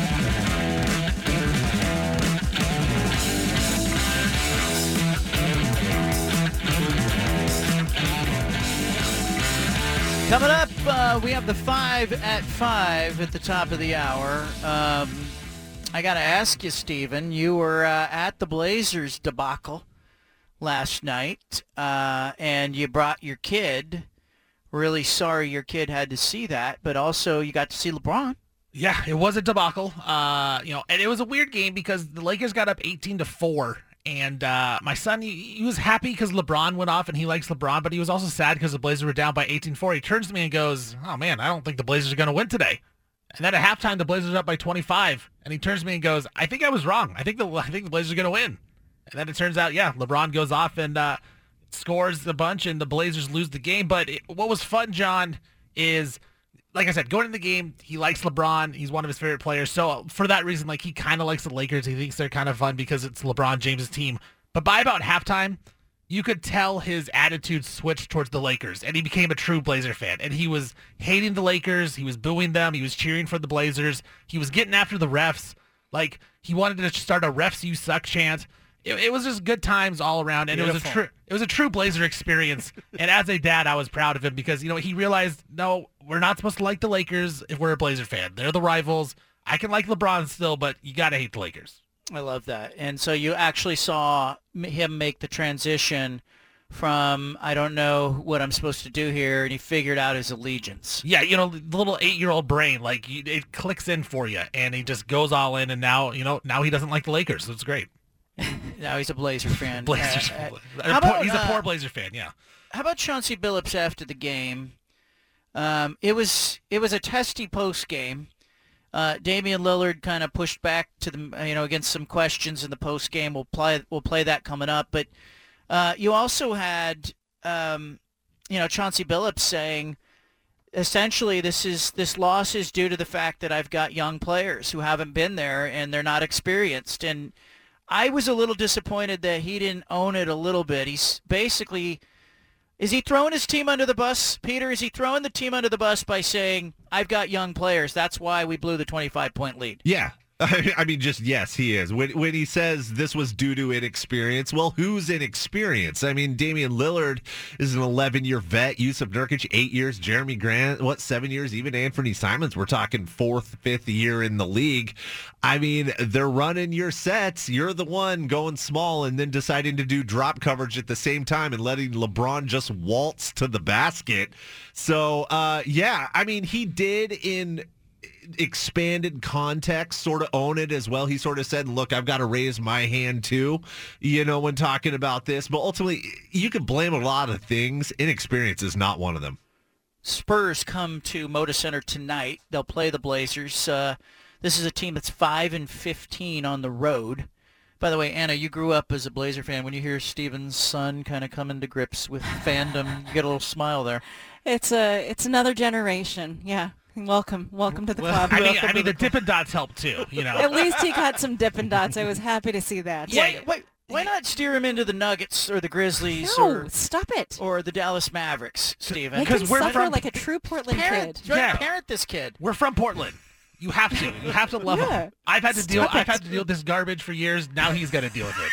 Yeah, he's got to suffer too. Yeah, that's right. Um, I, I, don't want those best for my kids. You got to suffer through like me. Nuggets. All right. What are you talking I kind of think this is an important game tonight for the Blazers. Like, you know, if if they're going to make a run for the playoffs, this is the kind of game you win. If you're going to get into the uh, Wembanyama sweepstakes, uh, this is a game you lose. Like this tonight is eh, like I'd like to see which direction is this team moving Okay, the Lakers are now in front of you. The Spurs are definitely behind you. You know, you can't you, you can't play even with them at home.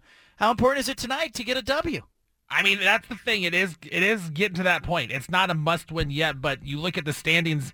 I mean, they're a game and a half now out of that 10 seed, which is the play-in. Like, I think the goal was hopefully to get to that six seed and not have to deal with that play-in tournament. You're a game and a half behind that. I mean, it, it's getting to that point, John, where it's not a must win, but you got to start figuring out what you're doing. And this is a game where you need to win if you want to start winning games and try to make the playoffs. The Spurs are not a very good team. The Spurs are definitely tanking for Wembanyama. If you can't beat the Spurs tonight, man, I, I something something's got to change, and I think it's got to be something drastic.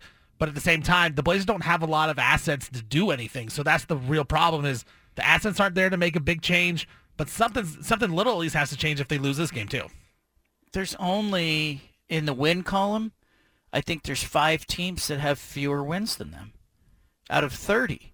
Like, you know, they're like percentage wise, win percentage wise, you know, you you put them in front of Toronto or the Wizards, but uh, the Bulls even, but it's that's where they're at right now, and I think it's it's dire. And I think it, you guys both talked about this in the last couple weeks. I asked you, is it more the roster? Is it more coaching? And you both had the same answer. I think everyone could see that the roster is not great, and the coach isn't going to get a lot out of the roster. Like this is a recipe for missing the playoffs. Like I think, and and Damian Lillard's frustrated. I'm going to play his clip where he's pushing back against the media in the post-game news conference. I'll I'll play it coming up at the five o'clock hour. But guys, the frustration that Lillard had in the post-game, I can't imagine what he's really feeling if he's starting to let that out. You can see it kind of popping out here and there. And we'll debate whether or not it was a fair question, not fair question, whatever, in the 5 o'clock hour. But, guys, are you seeing frustration from Lillard? Yes, uh, he's saying all the right things, and he, he now he's level-headed while he's saying this. I mean, because we we could t- we could debate Lillard's skill or his place among NBA greats, but one thing he is is he's he's pretty calm, cool, and collected. So even though he's still delivering it in a measured way, I, the cracks they're they're there. He's frustrated. These are games that they should be winning, and they're not. But the thing is, is, and I love Damian Lillard, but he didn't play great last night either. Like it's No. not like he's been the problem solver that he once was. And I'm not saying that he's not great, and I'm not saying that he's not the best player on the team, but maybe he's not as good as he once was, and it's catching up to him where he can't just carry Has he lost? Is he lost something? You think he's lost something? I don't know that he's lost something, but his jump shot hasn't been good. He's under 30% his last 10 or 15 games. Like the shooting is a little down in his career. So I think he's maybe lost a slight, a little slight something, but I don't think it's gone. Like I still think he's probably top 15 in the NBA rather than top 10. I also think he's at that point of his career age-wise when you look at, you know, guards in the NBA. He's 32, he'll be 33 in the summer. That's where you see the fall off. I think I think, you know, it's not, I don't think he's going to get better in the next couple of years. No, I, I, have done that know. research historically. The only guy that's ever gotten better is Chris Paul at this age. Every other point guard, whether it's Isaiah Thomas, whoever it is, they get worse at Damian Lillard's age. I can remember Kevin Pritchard back in the day when he was the GM. He put together this this very similar research chart, and you know, unless you were a, a center, you weren't improving in your 30s. It was all a decline, and so they were looking for younger guards in their mid to late 20s, and they were looking for centers that were 31, 32. But um, I think it's going to be interesting. The five at five is coming up. We'll hear much more on this topic next. BFFT. From the Pac West Center in downtown Portland, presented by High Caliber Millwrights, here's John Canzano with the bald faced truth.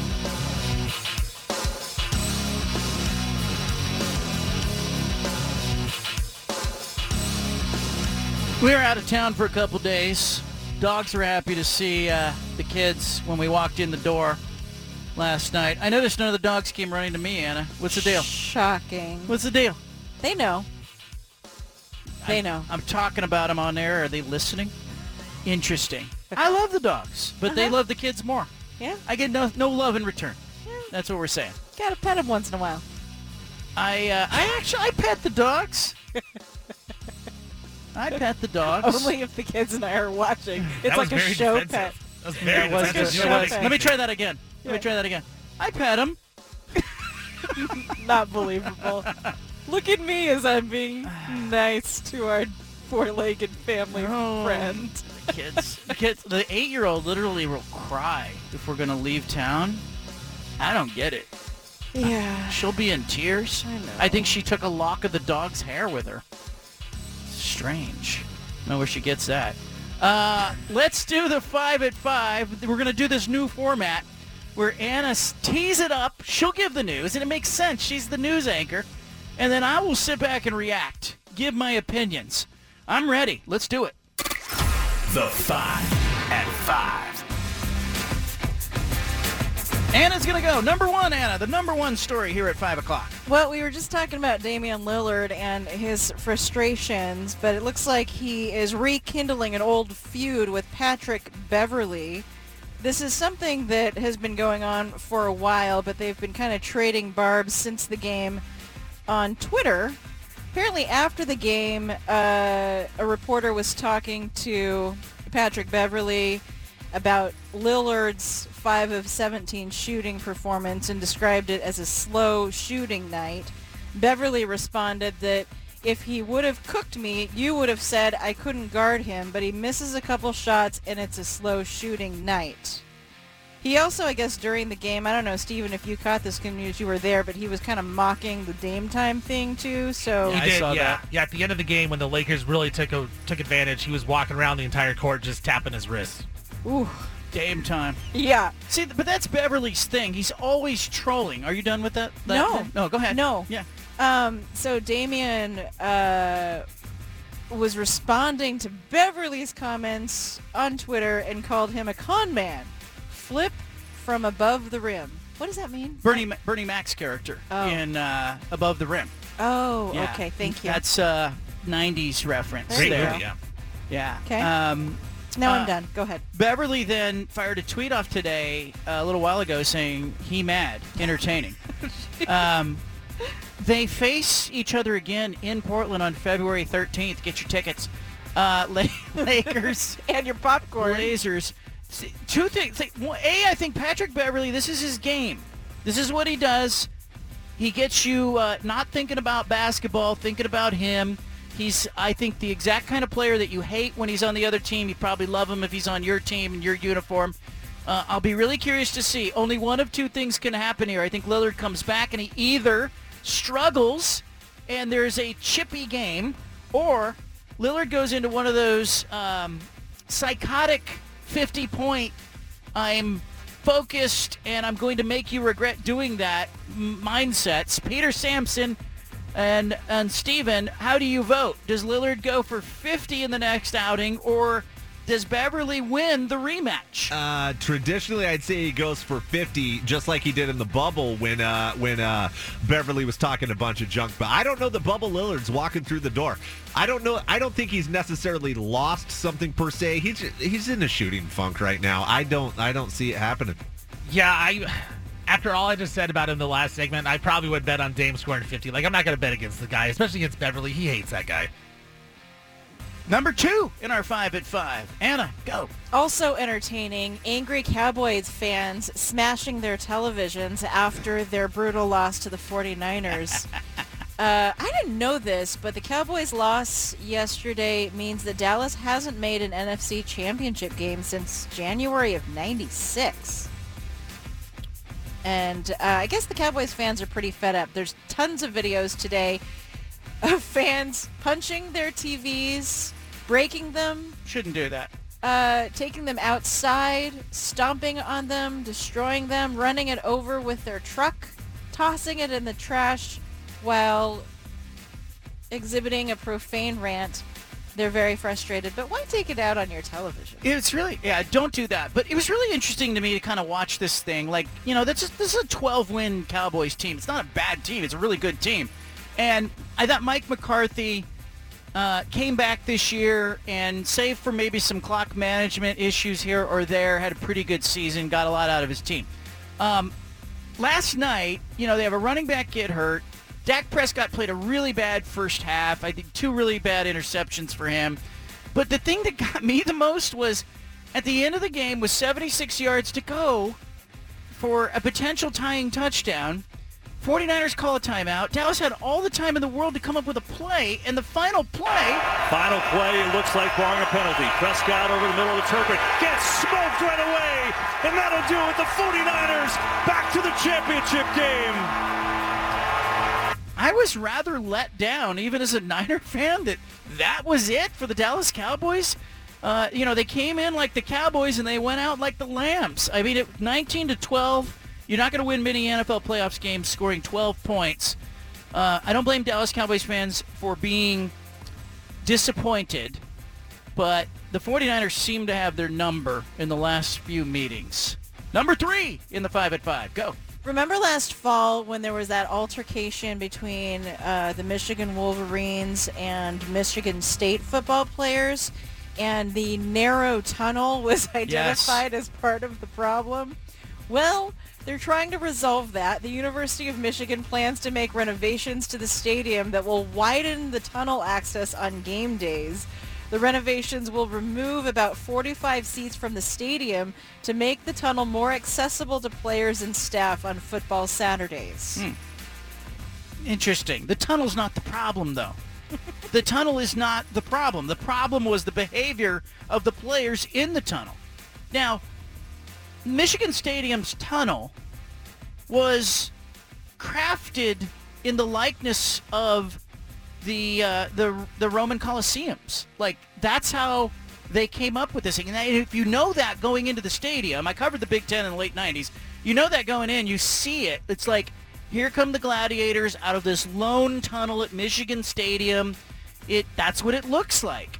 But the problem's not the tunnel. Widening the tunnel, taking out some seats, is not the issue. The issue was the behavior of the people that were coming through the tunnel. Like this is this is stupid to me. Well, I guess the decision was also triggered by a separate incident at that same game last fall Yeah. when the Spartans coach, Mel Tucker, he had his head actually touched by a Wolverines fan as he passed Oh, under boy. the tunnel. So that fan's been banned from future games of the stadium. They're going to widen the tunnel, and they're going to say that everyone will get along better with more space. Yeah, look, uh, look, the uh, there's lots of tunnel antics that go on. There's a lot of there's a lot of hype that happens around the tunnels. They put up smoke. They have signage that's around the tunnels. Often the visiting team will have to go through like this garbage-looking tunnel psychologically with the fans right on top of you. Uh, I've seen a bunch of tunnels.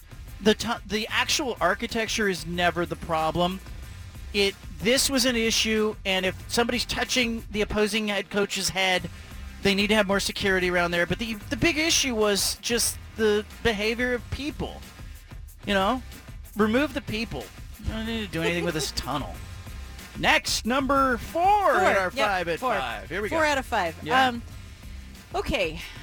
This one's in the conspiracy theory bucket, but I'm going to talk about it because it's just entertaining to me that it would even come up. Uh, Damar Hamlin, his presence at the Bills playoff game fueled some conspiracies on the old interwebs. Some people suggesting that a body double was used in his place, that he hmm. wasn't actually there. There was video of him attending the Bills and Bengals game yesterday at Highmark Stadium, which would be his first time back at an NFL game since he went into cardiac arrest on January 2nd. But it was sort of the way that he was framed in that video where he was wearing a mask yeah and a hoodie yeah and sunglasses.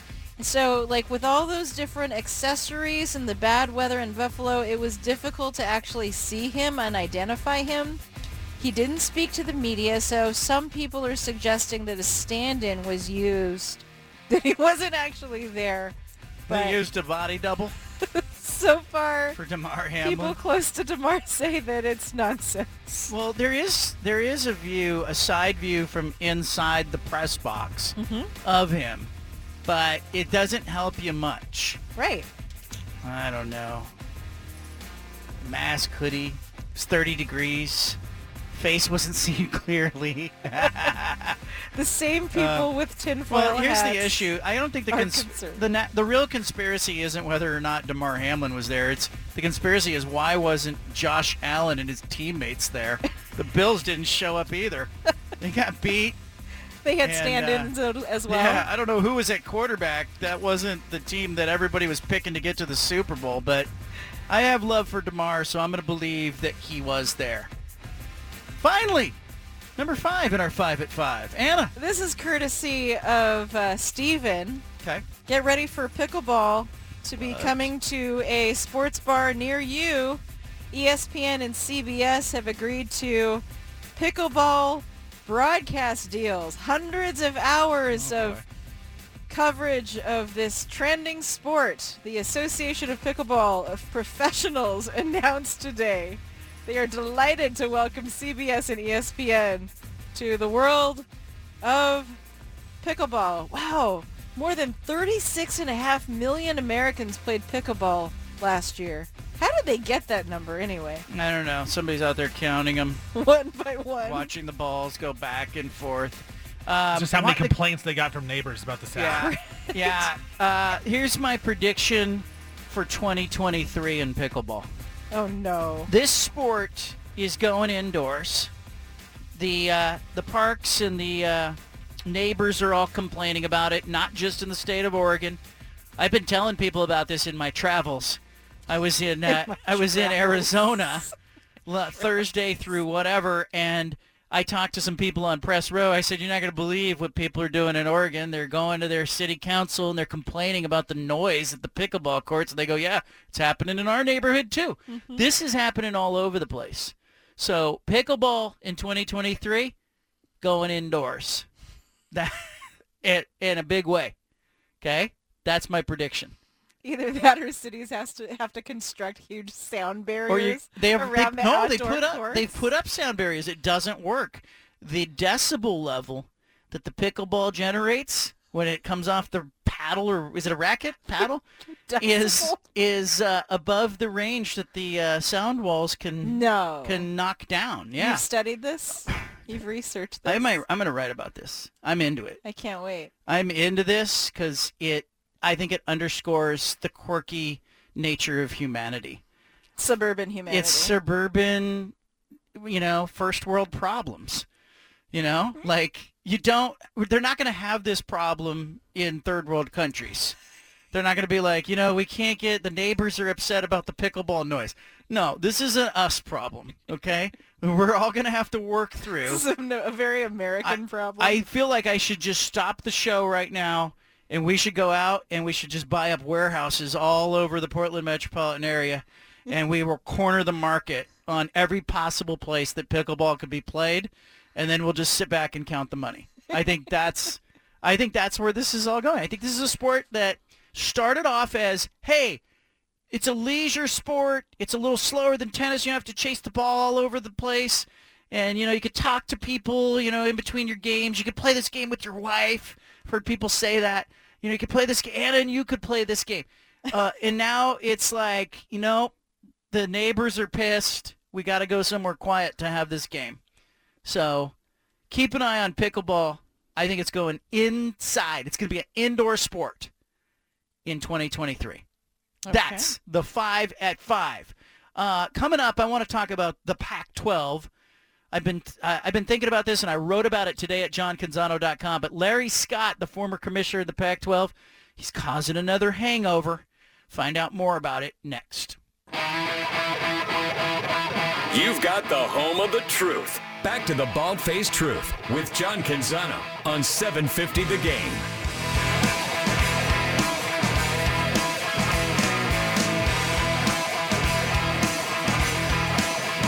Well, we started today's show talking a lot about Bill Schonely, uh, the legendary Trailblazers broadcaster, the mayor of Rip City.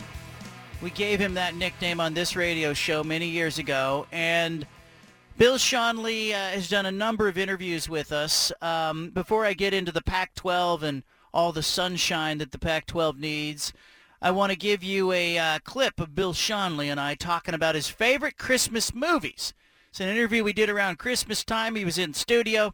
I asked him, is there a movie, Christmas-themed movie that he likes? Here's Schonz. Like if I say, Schonz, let's watch a Christmas movie. What do we want to? Are we watching Jimmy Stewart and It's a Wonderful yeah, Life? And- yeah. Dottie gives me a bad time about that. What do you want to watch that show again? Well, it comes around every year. It's a great show, Dottie. Honey, I want to see that.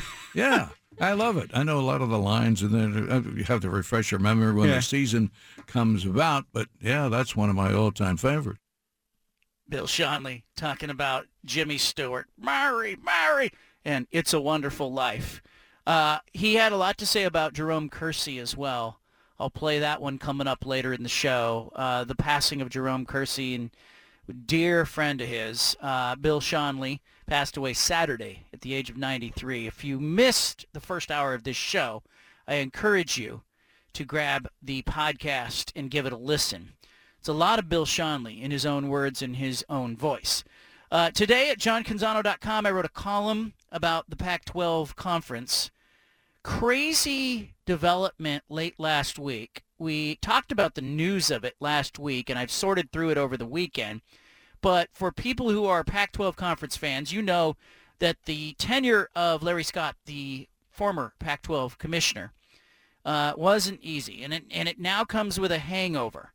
On Friday, the conference terminated Mark Shuken, the Pac-12 network president, also terminated Brent Willman, the Pac-12's chief financial officer. Now, Willman pre- previously was the CFO of just the Pac-12 network. He was promoted to the Pac-12's overall CFO in uh, summer of 28, 2017. Now, I want to go back a little bit for Pac-12 fans and just ask you to think about the tenure of Larry Scott. Now, I wrote about this today. I, I went way back. I went like spring of 2019. Larry Scott, I remember I was in Vegas for the Pac-12 tournament. I was nosing around because the Pac-12 presidents and chancellors were meeting, and they were holding this meeting at the Aria Resort and Casino. And I had a source tell me you ought to see Larry Scott's suite.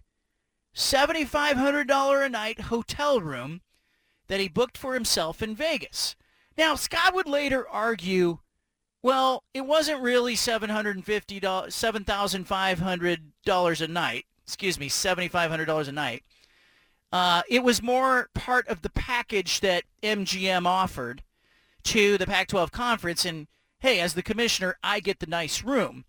But he forgot the optics. He forgot about the layoffs. He forgot about the fact that his members were complaining because they weren't getting distributions in the media rights world that we're also familiar with now. Uh, even in 2019, they were beginning to fall behind, and I was working on this big series. And so, uh, unfortunately for Larry Scott, I found out he was staying at the two-bedroom Sky Villa, uh, Sky Suite uh, in the Aria Resort and Casino. 24-hour butler service, private elevator, marble jacuzzi soaking tub, fully stocked bar, a meeting room, a powder room. This is not a normal hotel room. But Larry Scott got it. And in 2019, and after I wrote that column, he was scrambling around. He was in damage control mode. And so was Mark Shuken, the head of the Pac-12 networks, because I also wrote uh, about Shuken. Now, you get an idea. Like we all know now, because it's been unveiled, what what was going on with these guys. Larry Scott was jaunting around the country on a private plane. He was running up a bunch of expenses. I was told by insiders at the conference that Larry Scott, there was no expense policy when it came to the commissioner. Basically, he had uh, the authority to do what he wanted to do when it came to expenses, and he was spending like none other. Shuken was doing the same thing the head of the Pac-12 networks, was living in Southern California. Get this, living in Southern California. He had a house, he had a family, lived by the beach, and they hired him for $840,000 a year in base salary. They also gave him more than $300,000 a year in bonuses. So he's getting a million, million one. And he was told, you don't have to move to the Bay Area. You can commute. So what Mark Shuken was doing was the Pac-12 was paying for chartered flights, allowing the head of the Pac-12 networks to wake up at his home in Southern California and worked later that day in San Francisco. They also rented him an apartment right down by the Pac-12 offices in downtown San Francisco. It was ridiculous. And staff members at the conference uh, figured out that he had this apartment. They figured out he was chartering, flying back and forth, and it very quickly became a source of frustration for a lot of employees of the Pac-12 networks who were bunking up two and three to a place. You know, they're living in San Francisco. Like a lot of the staff members could not afford to be there. It was just a bad situation, bad optics, bad leadership, bad situation because that apartment that Shuken had was often empty. Like he wouldn't commute on a lot of days or he wouldn't spend the night. And so the staff members were upset. And I remember at the time, this was March of, of 2018, 2019 rather, uh, the Larry Scott, the Pac-12 commissioner, sends a memo out to his staff in response to the column I wrote about him staying at the $7,500 a night suite, basically saying, hey, it was a comp.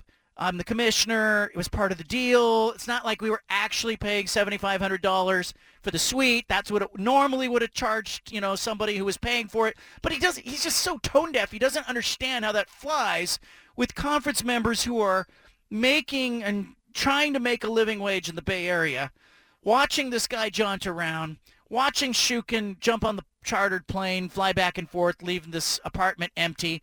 And oh, by the way, six months later, the conference uh, takes 79 employees and furloughs them. And 15 more employees are laid off. And they say, oh, it's the pandemic. We don't have the money for it.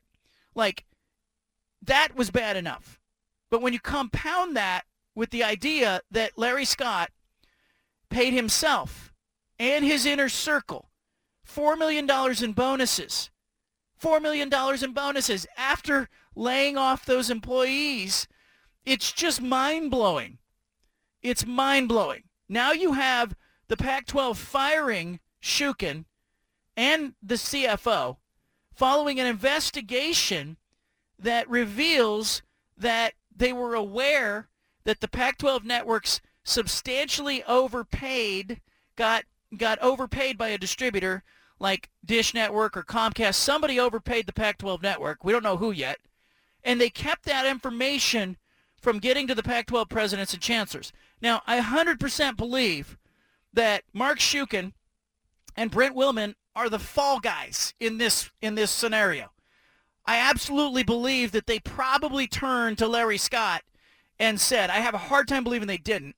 They would not keep this to themselves because there's just no real reason to keep this information to yourself. I think they have a hard time going, hey, we owe $50 million to a distributor. Like, you know, we they overpaid us. I, I, I believe Larry Scott probably was either confused, didn't know what to do with the information, or maybe Larry Scott thought this isn't going to go over well with my bosses. I'll figure it out later. Or maybe Larry Scott thought, well, I have bonuses that are tied to my performance and we don't need this right now. I'm trying to get a contract extension.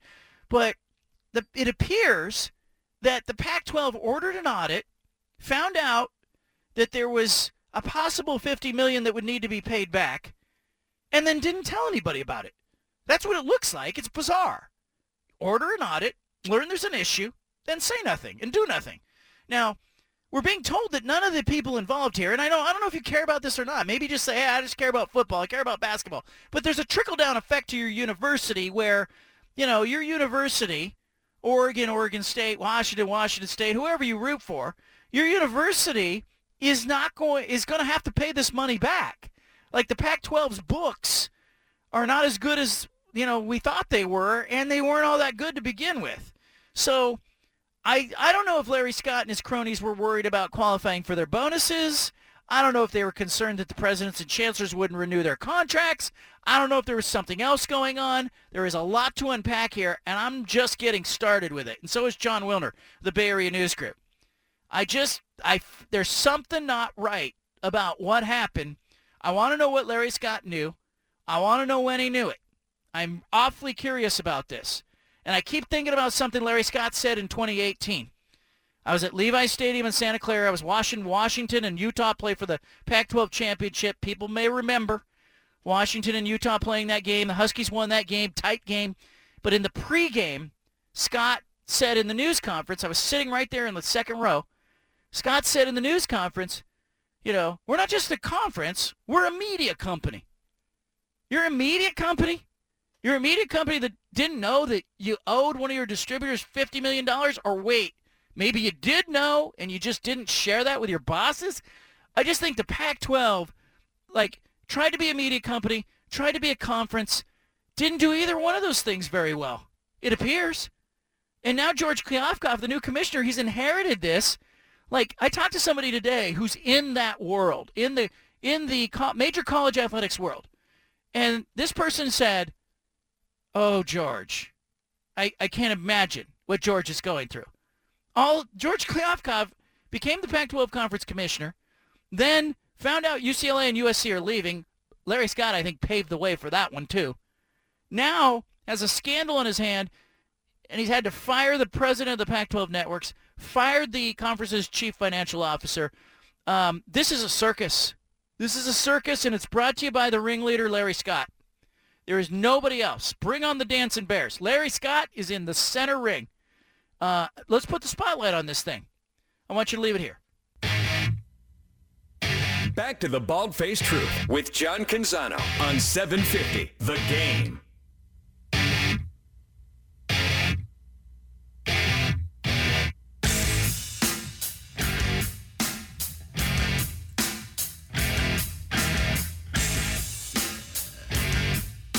We'll play some Punch It audio coming up. Uh, we've been talking a lot about Bill Schonely, the legendary Blazers broadcaster, passed away over the weekend. I know that you know. Um, I wish Schonz could have uh, been alive to to see the response to his passing. I'm sure he's up there somewhere smiling uh, with all the people who have remembered him. I I know that uh, over the years I loved having him on this show. Um, sometimes he, Schonz would just reach out and he'd say, "Hey, uh, you, you know, uh, I'm due for an appearance," and I like I would clear the deck for Bill Schonely. Um, he lost a lot of friends. When you live that long, I know uh, elderly people or older people, senior citizens, will often lament uh, how many friends have passed. If you had a grandfather, a father, a neighbor, somebody in your life who's 70, 80, 90 years old, you probably in your life had an occasion where they showed you a photograph and they had a smile on their face and they said, oh, here's that time we did this. And then there's a pause. And then I know my grandfather used to do this. He'd show me a picture and he'd say, they're all dead now. And, it, and like there was no follow-up after. It was just a realization as he looked at the photo that they're all gone. And that happens if you live long enough. And I think Bill Schonely um, over time, you know, conducted memorial services for Dale Schlueter and Jerome Kersey and Kevin Duckworth and, uh, you know, Harry Glickman and so many other people that were near and dear to him. I asked him about losing Kersey and some of those other Blazer greats one time in an interview. Here's Bill, Bill Schonely on this show. I was yesterday going through our audio vault of all of our interviews of the last um, year or two, in three years really, and I came across interviews that I did with Jerome Kersey just yeah. prior to his passing, and I thought it was really interesting. Um, I just there was a part part where he was laughing, and I kept replaying it because he had such a great laugh. Yeah, he did, yes. You're you're in your mid 80s, I'll say mid. 86. Let's, let's call it mid 80s. That's fine. Thank and you. you've seen people pass. Dale Schlueter pass, Jerome Kersey pass, Duckworth. Maurice Lucas. Maurice Lucas. Too many, huh? Yep. Yep, too many. You you can't prepare yourself for that, can you? Oh, not at all. You never know. Someone can be ill for a long, long time, and it's going to happen. But in a lot of cases, for those guys, it happened in a moment. You remember the last time you talked to Jerome? Oh, yes. Uh, the day that he passed away, about three hours prior to uh, his passing, we were over at the office at the Moda Center. He had a gig to do, and so did I.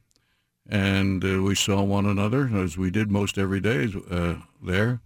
And he told me what he was going to do, and I told him what I was going to do. Uh, and he said, he put his arm around me. He said, Schonz, have a good day. He didn't have a very good day. That was it. That was it. Bill Schonely talking about the loss of Jerome Kersey. That one hit hard. I think it hit a lot of Blazer fans hard because Kersey was it was his smile. It was Peter, you know, and and Stephen, you know, like when you think about Jerome Kersey, I see that big smile that he always seemed to have on his face and this was a guy that was way too young, you know, and it was uh, it was uh, I think really sad in that way to see Bill Schonely, who was much older than Kersey, uh, essentially put to rest his 52-year-old friend and a guy who was emblematic of really Blazer fan, you know, Blazer fans who remember Jerome Kersey, you know, this was a guy who went to Division two school, and then, you know, Longwood College, and ends up in the NBA as a second round pick with the Blazers, and like I think Blazer fans loved him for that. Yeah. I mean, an absolute fan favorite. And eh, it was especially hard for Trailblazers fans, too, because, I mean, obviously, 52 years old, passed away, it's too young. But it was so unexpected. And there's it's never a proper time to pass away. But, like, even with Duckworth, like, he had the health issues, and it was very sad, but you could at least understand, you know, what sort of led to that that happening. Where with Kersey, it was, it was completely out of nowhere. Yeah, with Kersey, I mean, talk about like just being out and about in town. Like he, he was part of Rip City and part of Portland as well. I mean, I, I remember working uh, at Costco he would be shopping at Costco all the time. Like he would just be talking to everyone, uh, like at the cash registers and stuff, like just being super nice.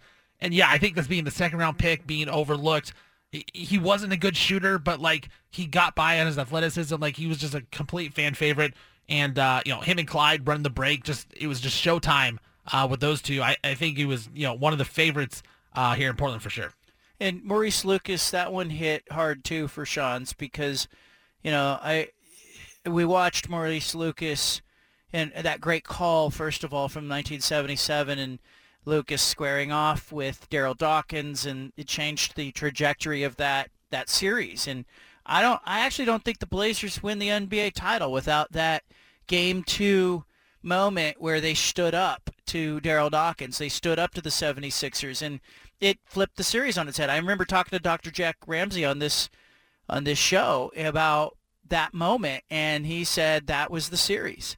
It was game 2. We like we never stopped after that and people may remember that who were around in 77 but um, to watch Maurice Lucas, you know, fight cancer and he was such a warrior and he was such, you know, he was so fierce and that was hard too. Um, Kevin Duckworth passing away uh, everybody knew that that Duck dealt with weight issues, um, and I don't think. And on Duckworth, he was only 44, but I think part of Duckworth's passing it made sense to people because they said, you know, he was carrying so much weight, and but the autopsy l- revealed that his death was caused by hypertrophic cardiomyopathy.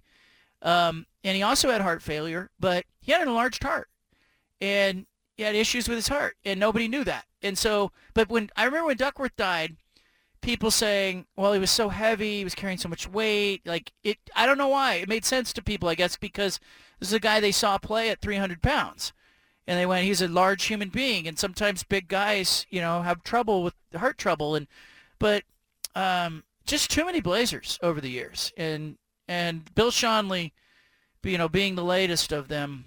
Uh, I don't think it makes it any easier, and I think in some ways, like you say, you know, we all say he lived a good life, but still in the end, there's a loss there that is left behind, and there's nobody coming behind him. It's like it's not like there's another Blazers broadcaster who would even suggest to anybody else that they want to fill Bill Schonely's shoes. I like I think Brian Wheeler when he came on in the wake of Schonely wa- wanted to be Brian Wheeler, and I think Travis Demers in the wake of Brian Wheeler wants to be Travis Demers. Like I don't think anybody's trying to be Bill Schonely because you just can't do it. You can't become that first broadcaster who was the voice of the team. It- It's just not possible. Uh, coming up top of the hour, Peter Sampson and the Pulse. Peter, what are you going to talk about uh, top of the hour? Yeah, I mean, we need to dive deeper into what's going on with the Trailblazers here. Uh, l- lineup change is it going to happen tonight? It sounds like no, even though I have some ideas. I do want to get to the Damian Lillard comments, and I've still got a couple Bill Schonely stories uh, in my back pocket that I didn't share today already. Love it. Tom Brady, Dak Prescott, Patrick Mahomes, Shannon Sharpe, all part of Punch It Audio. We're going to play it next. Back to the Bald Faced Truth with John Canzano on 750 The Game.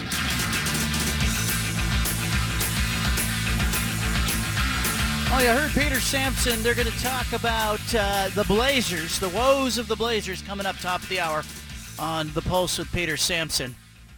Uh, Terry Stotts, are people uh, are people waxing about how they miss Terry Stotts? You better believe it. Uh, uh, I I suspect Peter will work, work some of that in coming up. If I could just spit it out. Uh, I was fine during the commercial break. I could talk fine. Mike starts, music starts. You know how it goes. Let's play some Punch It audio. It's the best sound from all around. We interrupt this broadcast with a special announcement from the Bald Face Truth headquarters. Hey, we're all about truth, justice, and the American way here, okay? Which is why we've spanned the globe and pulled the top audio cuts of the day. You're going to hear little snippets of sound. Hey, it's time for Punch It Audio. Presented by First Call Heating and Cooling. Let's start with Patrick Mahomes. Right after the game over the weekend, Patrick Mahomes uh, hurt towards the end of uh, the football game. They advance to the AFC Championship game, the Chiefs do, but Patrick Mahomes on the field right after the game talking to Melissa Stark. Punch it. Clearly did not want to come out of the game. You did not want to go in the locker room in the second quarter. What happened there? Yeah, I did not want to. I did not want to go, and they kind of gave me the ultimatum of I wasn't going back in unless I went in there. So uh, uh, they're, they're, trying to take care of me. Uh, we got a lot of great people over here, but uh, it's, a lot, it's going to take a lot to keep me out of a football game. You know exactly what the injury is. You said you took X-rays; they were negative. Yeah, X-rays were negative. They haven't diagnosed anything yet, but uh, I'll be good to go.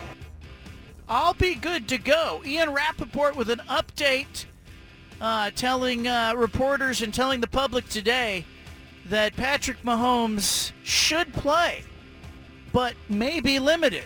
Punch it. Yesterday and today is probably going to be a lot worse than it was during the game. Like the fact that he was able to go out there and play is awesome, but he's going through a lot of things emotionally, whatever else. Being able to play is good, but like, is he going to be limited Wednesday? I imagine he probably will be. Probably will be limited all week, I would say. Um, Andy Reid called it a tweak. That was a really good sign because that is an indication, at least, even though it's a high ankle, that it's not like an overly serious one. So I would expect him to play, but maybe not be as mobile as he usually is. The point spread on this game currently has the Cincinnati Bengals getting a half a point or a point. Keep an eye on the spread. Keep an eye on that injury. It gives me pause. I like the Chiefs all along, all throughout the regular season, all the way through the playoffs. I kept saying Chiefs in the Super Bowl, Chiefs in the Super Bowl. I have flipped that pick today, in part because of the injury to Mahomes, but also because the Bengals look so good. They just looked really good in the last two weeks. I like the momentum they have, but keep an eye on that injury. Meanwhile, in the NFC, the Cowboys are out. But Dak Prescott, their quarterback, is talking. Punch it. As I said, I mean, guys that, that played their asses off defense, who gave us an opportunity to win this game, who, who played their, who played hard against a, a really, really good offense, a really good team, and um, for us to only put up the points that we did, that that's unacceptable, and it starts with me, and um, I, have got to be better. I mean, that's no, no, no other way to sugarcoat it. No way to sugarcoat it. Um, two interceptions in the first half, narrow loss. Cowboys had a chance to win, but I, I think you got to give Dak a little bit of a break. He gave the ball away twice against a really good defense that's given a bunch of people problems. But I still think uh, we all kind of expected that Brock Purdy might be the one to make mistakes in that game, and it was Dak Prescott. And think about the interceptions that he had this season. Like, you know, it wasn't like that was uncharacteristic. Dak Prescott threw, I, I, think it was 15 interceptions in the regular season. I think it tied for the league lead in picks among starters. It, it just wasn't, you know, it, it, he's not a guy that takes care of the ball, I guess is what I should be saying, in a way that, uh, that, uh, you know, he's tied with Davis Mills for the most interceptions in the NFL this season. That's, that's, that's just not, it's not where you want to be. Uh, I know that you know, I said this earlier in the show. I think Dallas has got to question this offseason. I don't think it's like a dire, you have to replace Dak Prescott conversation. But I think Dallas has to ask itself, is Dak Prescott the kind of quarterback that can get them to the next step? 12-win team, advance through the wild card weekend, find their ceiling. That's kind of where the Cowboys are right now. Damian Lillard pushed back against the media in the post-game news conference last night this came in the wake of a loss to the Lakers. Really bad loss for the Blazers. Blew a 25-point halftime lead. Lillard in the post-game was asked about the franchise direction. Is this franchise doing enough? Uh, you tell me, is this a fair question for Damian Lillard? And what do you make of his answer? Punch it. I mean, I'm confused that why y'all asking me these questions right now, honestly. Um, I respect it, but, you know, the bottom line is, um, you know, we at the midway point of the season, and we struggling right now. You know, we not playing really well. Um, we've been in a lot of these games. You know, a lot of these, none of these games are just like we getting blown away. So I think as far as basketball goes, there are things we can do to be better and we win some of these games. But I think just I watch a lot of NBA games. I'm looking around the league and um, every no there's no there's maybe one or two teams that when I watch them I'm like, man, they you know, that's a dangerous team. But I'm not just looking around like nobody can be beat. So um, you know, I think for people that are just on the on the outside looking in, the problems, you know, the struggles that we've had are obvious. But you know, I don't think it's I don't think it's fair for y'all to be asking me these questions right now. You know what I'm saying? Like I don't I think that's kind of a weak move. Um, you know, it's our team is struggling. You know, and I've been transparent about our struggles and stuff that we could do better. But y'all put y'all put that's y'all putting me in a position to to you know answer questions that I don't think is cool, man. I understand. I understand. I understand that. No, I understand that. But you know, there, there's people that you can ask those questions too. You know what I mean? And even if, even if, even if it is on me or whatever, they could answer your questions. So even if they did ask me a question and I gave them my opinion, you know, I'm sure they're going to give you whatever answer that they give you based on what reality is. But I'm saying I don't think it's cool for y'all to to be putting me in that position, you know, especially after a tough loss, we in a tough stretch, like that ain't cool, you know what I mean? And I answer all y'all questions. And, you know, y'all, that's, to me, that, that feels like just a lack of respect to put me in that position. But I don't. I don't agree with Lillard. I look. I think I understand his frustration because he's only getting asked these questions after tough losses. But these are actually questions that I think the public wants to hear and when you are the guy in your team and you're making the money that Lillard's making, $42 million plus this season, guess what? This is what comes with it. This is part of the deal. This is part of the, uh, when you sign that four-year, $176 million extension, you're going to have media members in the wake of a 20 a blown lead at halftime with everybody kind of wondering, like, is this franchise going to do what it needs to do at the deadline to make this team more competitive? Like, that's a question for Damian Lillard. I get, I get his frustration with it. He's entitled to that, but, it, but I, but I still think he has to hear the question. So I didn't mind the question, and I actually didn't mind the answer. Now I don't want to hear this question every game, but I think it's fair when you kind of hit these boiling points, especially the way they blew the lead last night. I think it's 100% fair for the reporter, Jason Quick's the reporter there of The Athletic. I think it's 100% fair that he asked the question because it's what people want to know. And that's that's the reporter's job. He's doing his job. So I don't think it's really fair for Lillard to go, hey, that's not fair. You're asking me that question. Guess what? It, you know, here's the here's the pushback you you signed the 176 million dollar contract. You're the guy. They're building around you. Eh, people want to know: Are you frustrated? Is the team doing what's necessary? Uh, because you have to be frustrated if you're Damian Lillard. More on this with Peter Sampson coming up on the Pulse right here on 750 The Game. Just leave your dial right where it is. Peter Sampson will take you into more Blazer talk. That's coming up. We will be back tomorrow with another great show with big guests. Always something happening. The Bald Faced Truth, not here for a long time, just a good time. Keep it right here in Portland on 750 The Game.